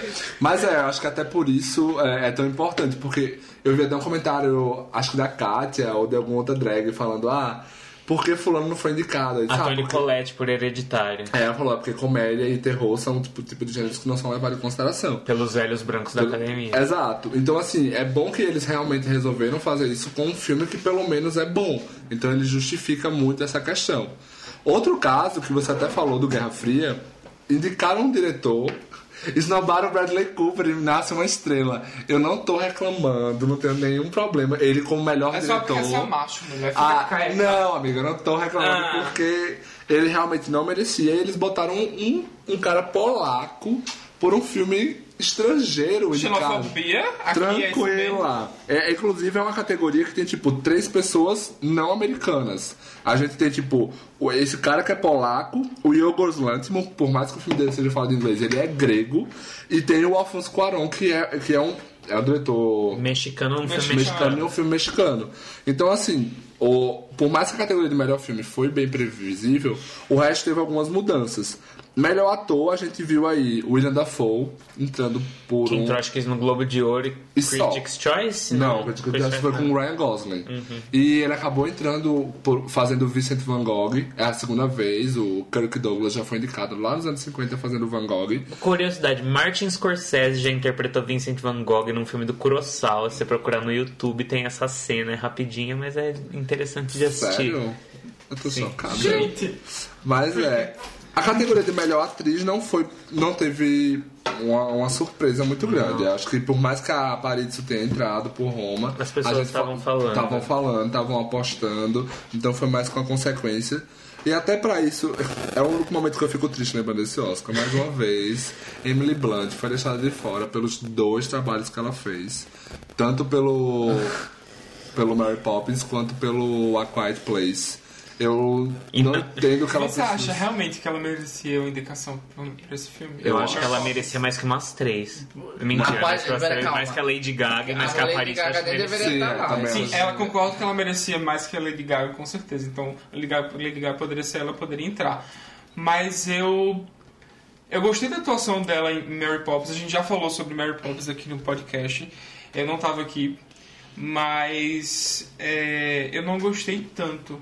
Não sei se porque eu tava com expectativa muito grande em relação à atuação Ah. dela com, com o personagem que foi criado pela Julie Andrews e que eu, te- eu lembro que quando saiu os um dos primeiros trailers que um, um- a- apareceu um take em que, a- que era de baixo assim que parecia a Emily Blunt e que ela tava querendo fazer aquele ar de Mary Poppins que a, que a Julie Andrews tem, sabe? Quando ela se olha no espelho, que ela tem aquela coisa pomposa e, e toda cheia de si. E eu não, eu não comecei a gostar dali. Então aquilo pode ter é, atrapalhado um pouco a minha experiência Mas quando eu assim- fui no cinema. Mas eu não achei uma atuação péssima, ruim, mal construída. Ela foi muito boa. Mas é porque, Mas ela é do pra ano, mim, nesse ano ela merecia. É, é porque eu acho que, tipo assim. assim, a, quest- a questão mais é porque, assim, ela tinha dois filmes, inclusive, a gente até tirou onda que ela deve estar construindo realmente um muro contra o México, porque ela literalmente foi chutada pelas duas atrizes de Roma, tanto pela Yalitza quanto pela Marina. Elas eram as quinto lugares que pegaram o lugar dela. E a- ela tá há muito tempo aí na indústria, ela teve um grande ano, foram dois filmes que ela Sim, foi é muito verdade. aclamada e que ela fez, foram dois filmes que fizeram hits de bilheteria. Então, assim, a- como a gente viu, eles indicaram, tipo, a Lady Gaga, gente. Então, tipo assim, a própria Parizzo, eu, eu falei, eu, adoro, eu gosto porque tipo, é uma coisa que não aconteceria jamais. Ela tem a nossa idade, ela deve estar vivendo um momento inacreditável na carreira dela, um filme, de repente, foi indicado ao Oscar. É, mas a Emily Blunt, tipo, tá lutando por isso há muito tempo. E eu acho que aí, de, de- cinco pessoas, duas ela estaria Essa melhor. parente é a. É a Cleo. Cleo, né? É a Cleo. Não, não, então, não. assim. então, assim, ela poderia estar na frente de outras pessoas e Ah, ela tá, acabou poderia. deixando de lado. Poderia Bela. Então, eu, eu fiquei muito triste por isso, até porque ela tinha duas chances. E não cansada de tomar esses tombos da academia, ontem foi anunciado que ela não estaria cantando a música do filme que foi Mas indicada ao Oscar. você até falou. E eu, e assim, eu até entendo que, tipo, Shallow e Other Stars fizeram sucesso, enquanto que a música de Mary Poppins é uma música mais obscura. Mas assim, eles já botaram tanta gente pra cantar e. Então, é que hoje o Lin-Manuel Miranda se pronunciou no Twitter super lamentando, falando que era um absurdo a música de Mary Poppins não ser cantada no Oscar. Então, Ah, então eu acho que foi só seria- escolha porque, inclusive, eu não sei se vocês sabem, mas alguns prêmios, inclusive, vão passar no intervalo. Não... O Oscar tá, teve um, um ano de, bilhe- de audiência no passado muito fraco.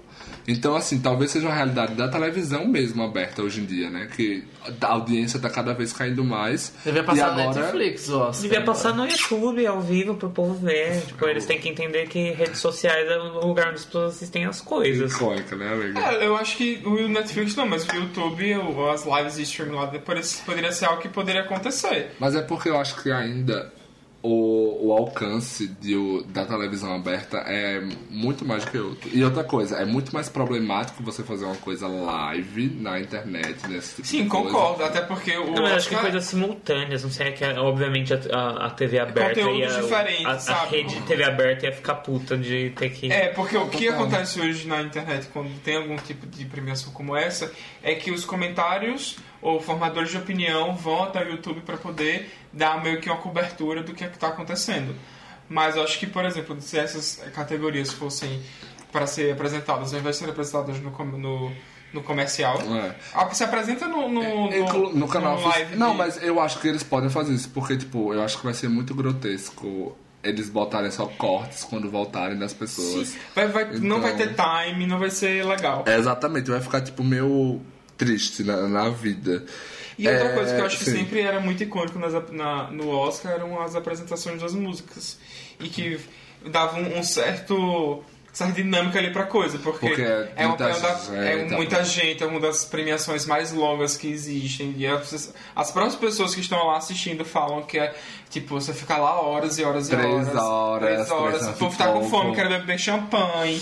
Então, assim, Exato. acho que poderia abalar uma musiquinha ali. Mas acho que tem bar, pelo menos, que eles podem beber, né? Porque o Sam Smith, eu tava vendo um vídeo com o Rodrigo ontem, que ele falava que o discurso dele, que ele fala que ele é o primeiro gay a ganhar o Oscar, que ele, ele tinha certeza que ele não ia ganhar, ele ficou tomando tequila entre os intervalos. Então, é porque assim, você pode sair e. Porque ele é um. É um, É um teatro. é um teatro. Isso. E acho que ali atrás deve ter. Mas o problema é quando você tá sentado em certos lugares, é mais complicado pra você fazer isso. Especialmente as pessoas mais importantes que estão indicadas.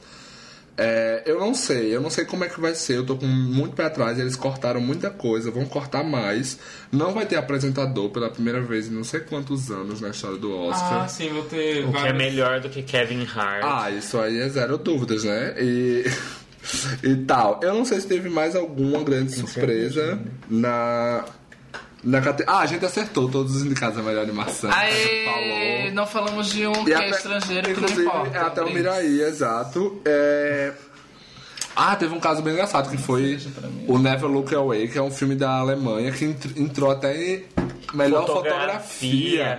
Pela primeira vez desde 2004, três filmes estrangeiros estão em, fotografia, que é o Cold War, o Roma e, e esse Never Look Away. O diretor de fotografia, inclusive, é Pai da Zoe de Chanel. o pai da, da Zoe de Chanel já foi indicado seis vezes ao Oscar, essa é a sexta dele. Nunca ganhou ainda. Caleb de Chanel. Ele, inclusive, declarou que ele ficou muito surpreso com a indicação porque ele não sabia que as pessoas tinham assistido ao filme. O filme, icônico. o filme também entrou em filme estrangeiro e eu acho que é até interessante a gente ver isso, porque olha, a gente tem atrizes mexicanas na categoria de atuação, a gente tem diretor de fotografia alemão, a gente tem um polaco em direção. Então, assim, essa renovação da academia desde 2016, ela realmente está trazendo filmes diferentes. Como, por exemplo, a gente não consegue ver refletido, óbvio, tem mais categorias, mas a gente não consegue ver refletido nos próprios prêmios prévios. Então, assim. Ah, mas é, é porque eu acho que o Oscar sofreu muito backlash nesses últimos 10 anos em relação a essas coisas, tanto na questão racista como na questão xenofóbica também. Mas então, eles. É, é, é o fato deles terem. Hoje em dia, boatos, inclusive, que mais de 40% da, das pessoas que eram votantes foram, re- tipo, re- colocadas, foram outras pessoas que foram colocadas. Pessoas que não trabalham na indústria por um tempo agora são, são saídas São. da. Não que são saídas da academia, mas não podem mais votar. Não podem mais voltar. É, porque assim, acho que o, o, o que esse backlash que rolou mais buzz com, em relação ao Oscar foi do, do White Oscar Foi, de 2015. 2015, porque até então é, tinha rolado alguma coisa em é, em relação a- aos diretores estrangeiros, que foi quando o Guilherme Del Toro ganhou alguma coisa e o Alfonso Cuarón também, e ficou naquela coisa de, ah, temos diretores mexicanos ganhando premiação, É, já ganhando estavam com- prêmios, fazendo as mas coisas. isso ainda era algo muito focado no México por, por toda a questão cultural que existe entre Estados Unidos e México ne- nesse, nessa tensão. Mas hoje você vê ele mais numa, abrangência mundial. Acho isso super incrível. Mas ainda assim, eu não sei. Eu, eu espero que isso realmente.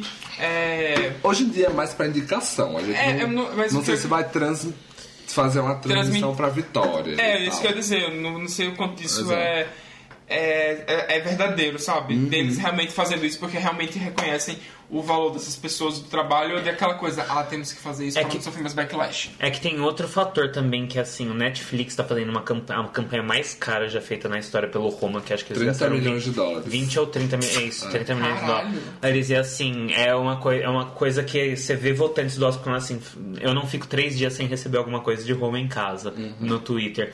E não só isso, como. Uh, Buster Scruggs, que é um filme dos irmãos Coen, que também estava esquecido, não recebeu nenhum prêmio prévio, etc. Foi lembrado na categoria de figurino, de canção e, E de, de roteiro roteiro, adaptado. roteiro adaptado. Então é uma coisa que eu já vi algumas pessoas falando que talvez o Netflix esteja fazendo uma campanha que pela primeira vez está atingindo alguns votantes que as campanhas tradicionais não atingiam, Não tipo atingiam. votantes estrangeiros. Mas todo tipo mundo falou. acho que teve uma reportagem que era. O, todo mundo deve agradecer. o- os mais indicados foram o Favorita e Roma, 10 indicações cada. E eles falaram, tipo, vocês devem agradecer as indicações Roma, especialmente as pessoas de fora. E o A Favorita também não deve ser muito diferente disso, óbvio. A Netflix tem, tem muito mais isso. Mas eu acho que as- é, a- a- hoje em dia os votantes de fora dos Estados Unidos estão refletindo muito E é o um que- número que vai aumentando que cada vai ano. aumentando cada vez mais quando a gente vê o a lançamento tipo das pessoas e tal. Então, a gente tem que ficar de olho. A gente viu o favorito documentário, Want to Be My Neighbor, esnobadérrimo na categoria. A gente não sabia. Como a gente falou, o favorito da montagem trilha era o primeiro homem, foi esnobado também. Eu não sei se teve mais algum esnobado que era, tipo, muito forte. É, o Burning não era o favorito, mas, Mas tipo, é um muita gente esperava em filme estrangeiro, acabou ficando de fora. Mas é, é tipo isso, né? A gente vai falar um pouco mais dos indicados a melhor filme. Às vezes pode até puxar um pouco mais. E fiquem de olho. Quiserem ouvir os nossos comentários dos outros indicados, voltem. Tem- Desde, o- desde acho que da segunda edição a gente já fala do Bohemian Rhapsody, se eu não me engano.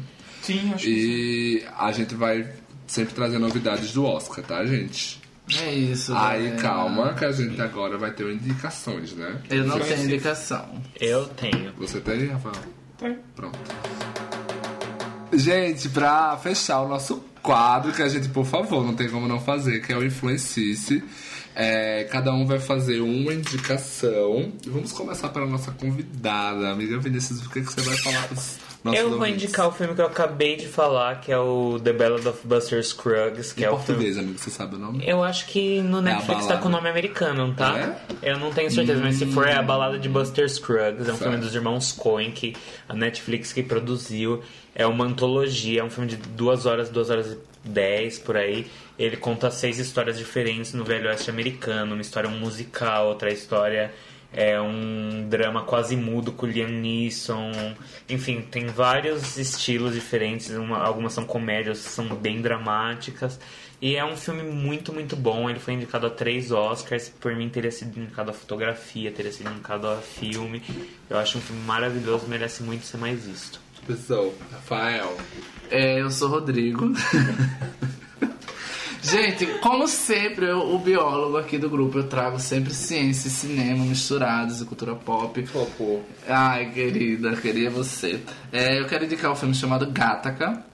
É um filme que eu assisti recentemente, de 98, não é 99, é 97 na verdade. Que tem uma Thurman, tem o Ethan Hawke e Jude namoravam.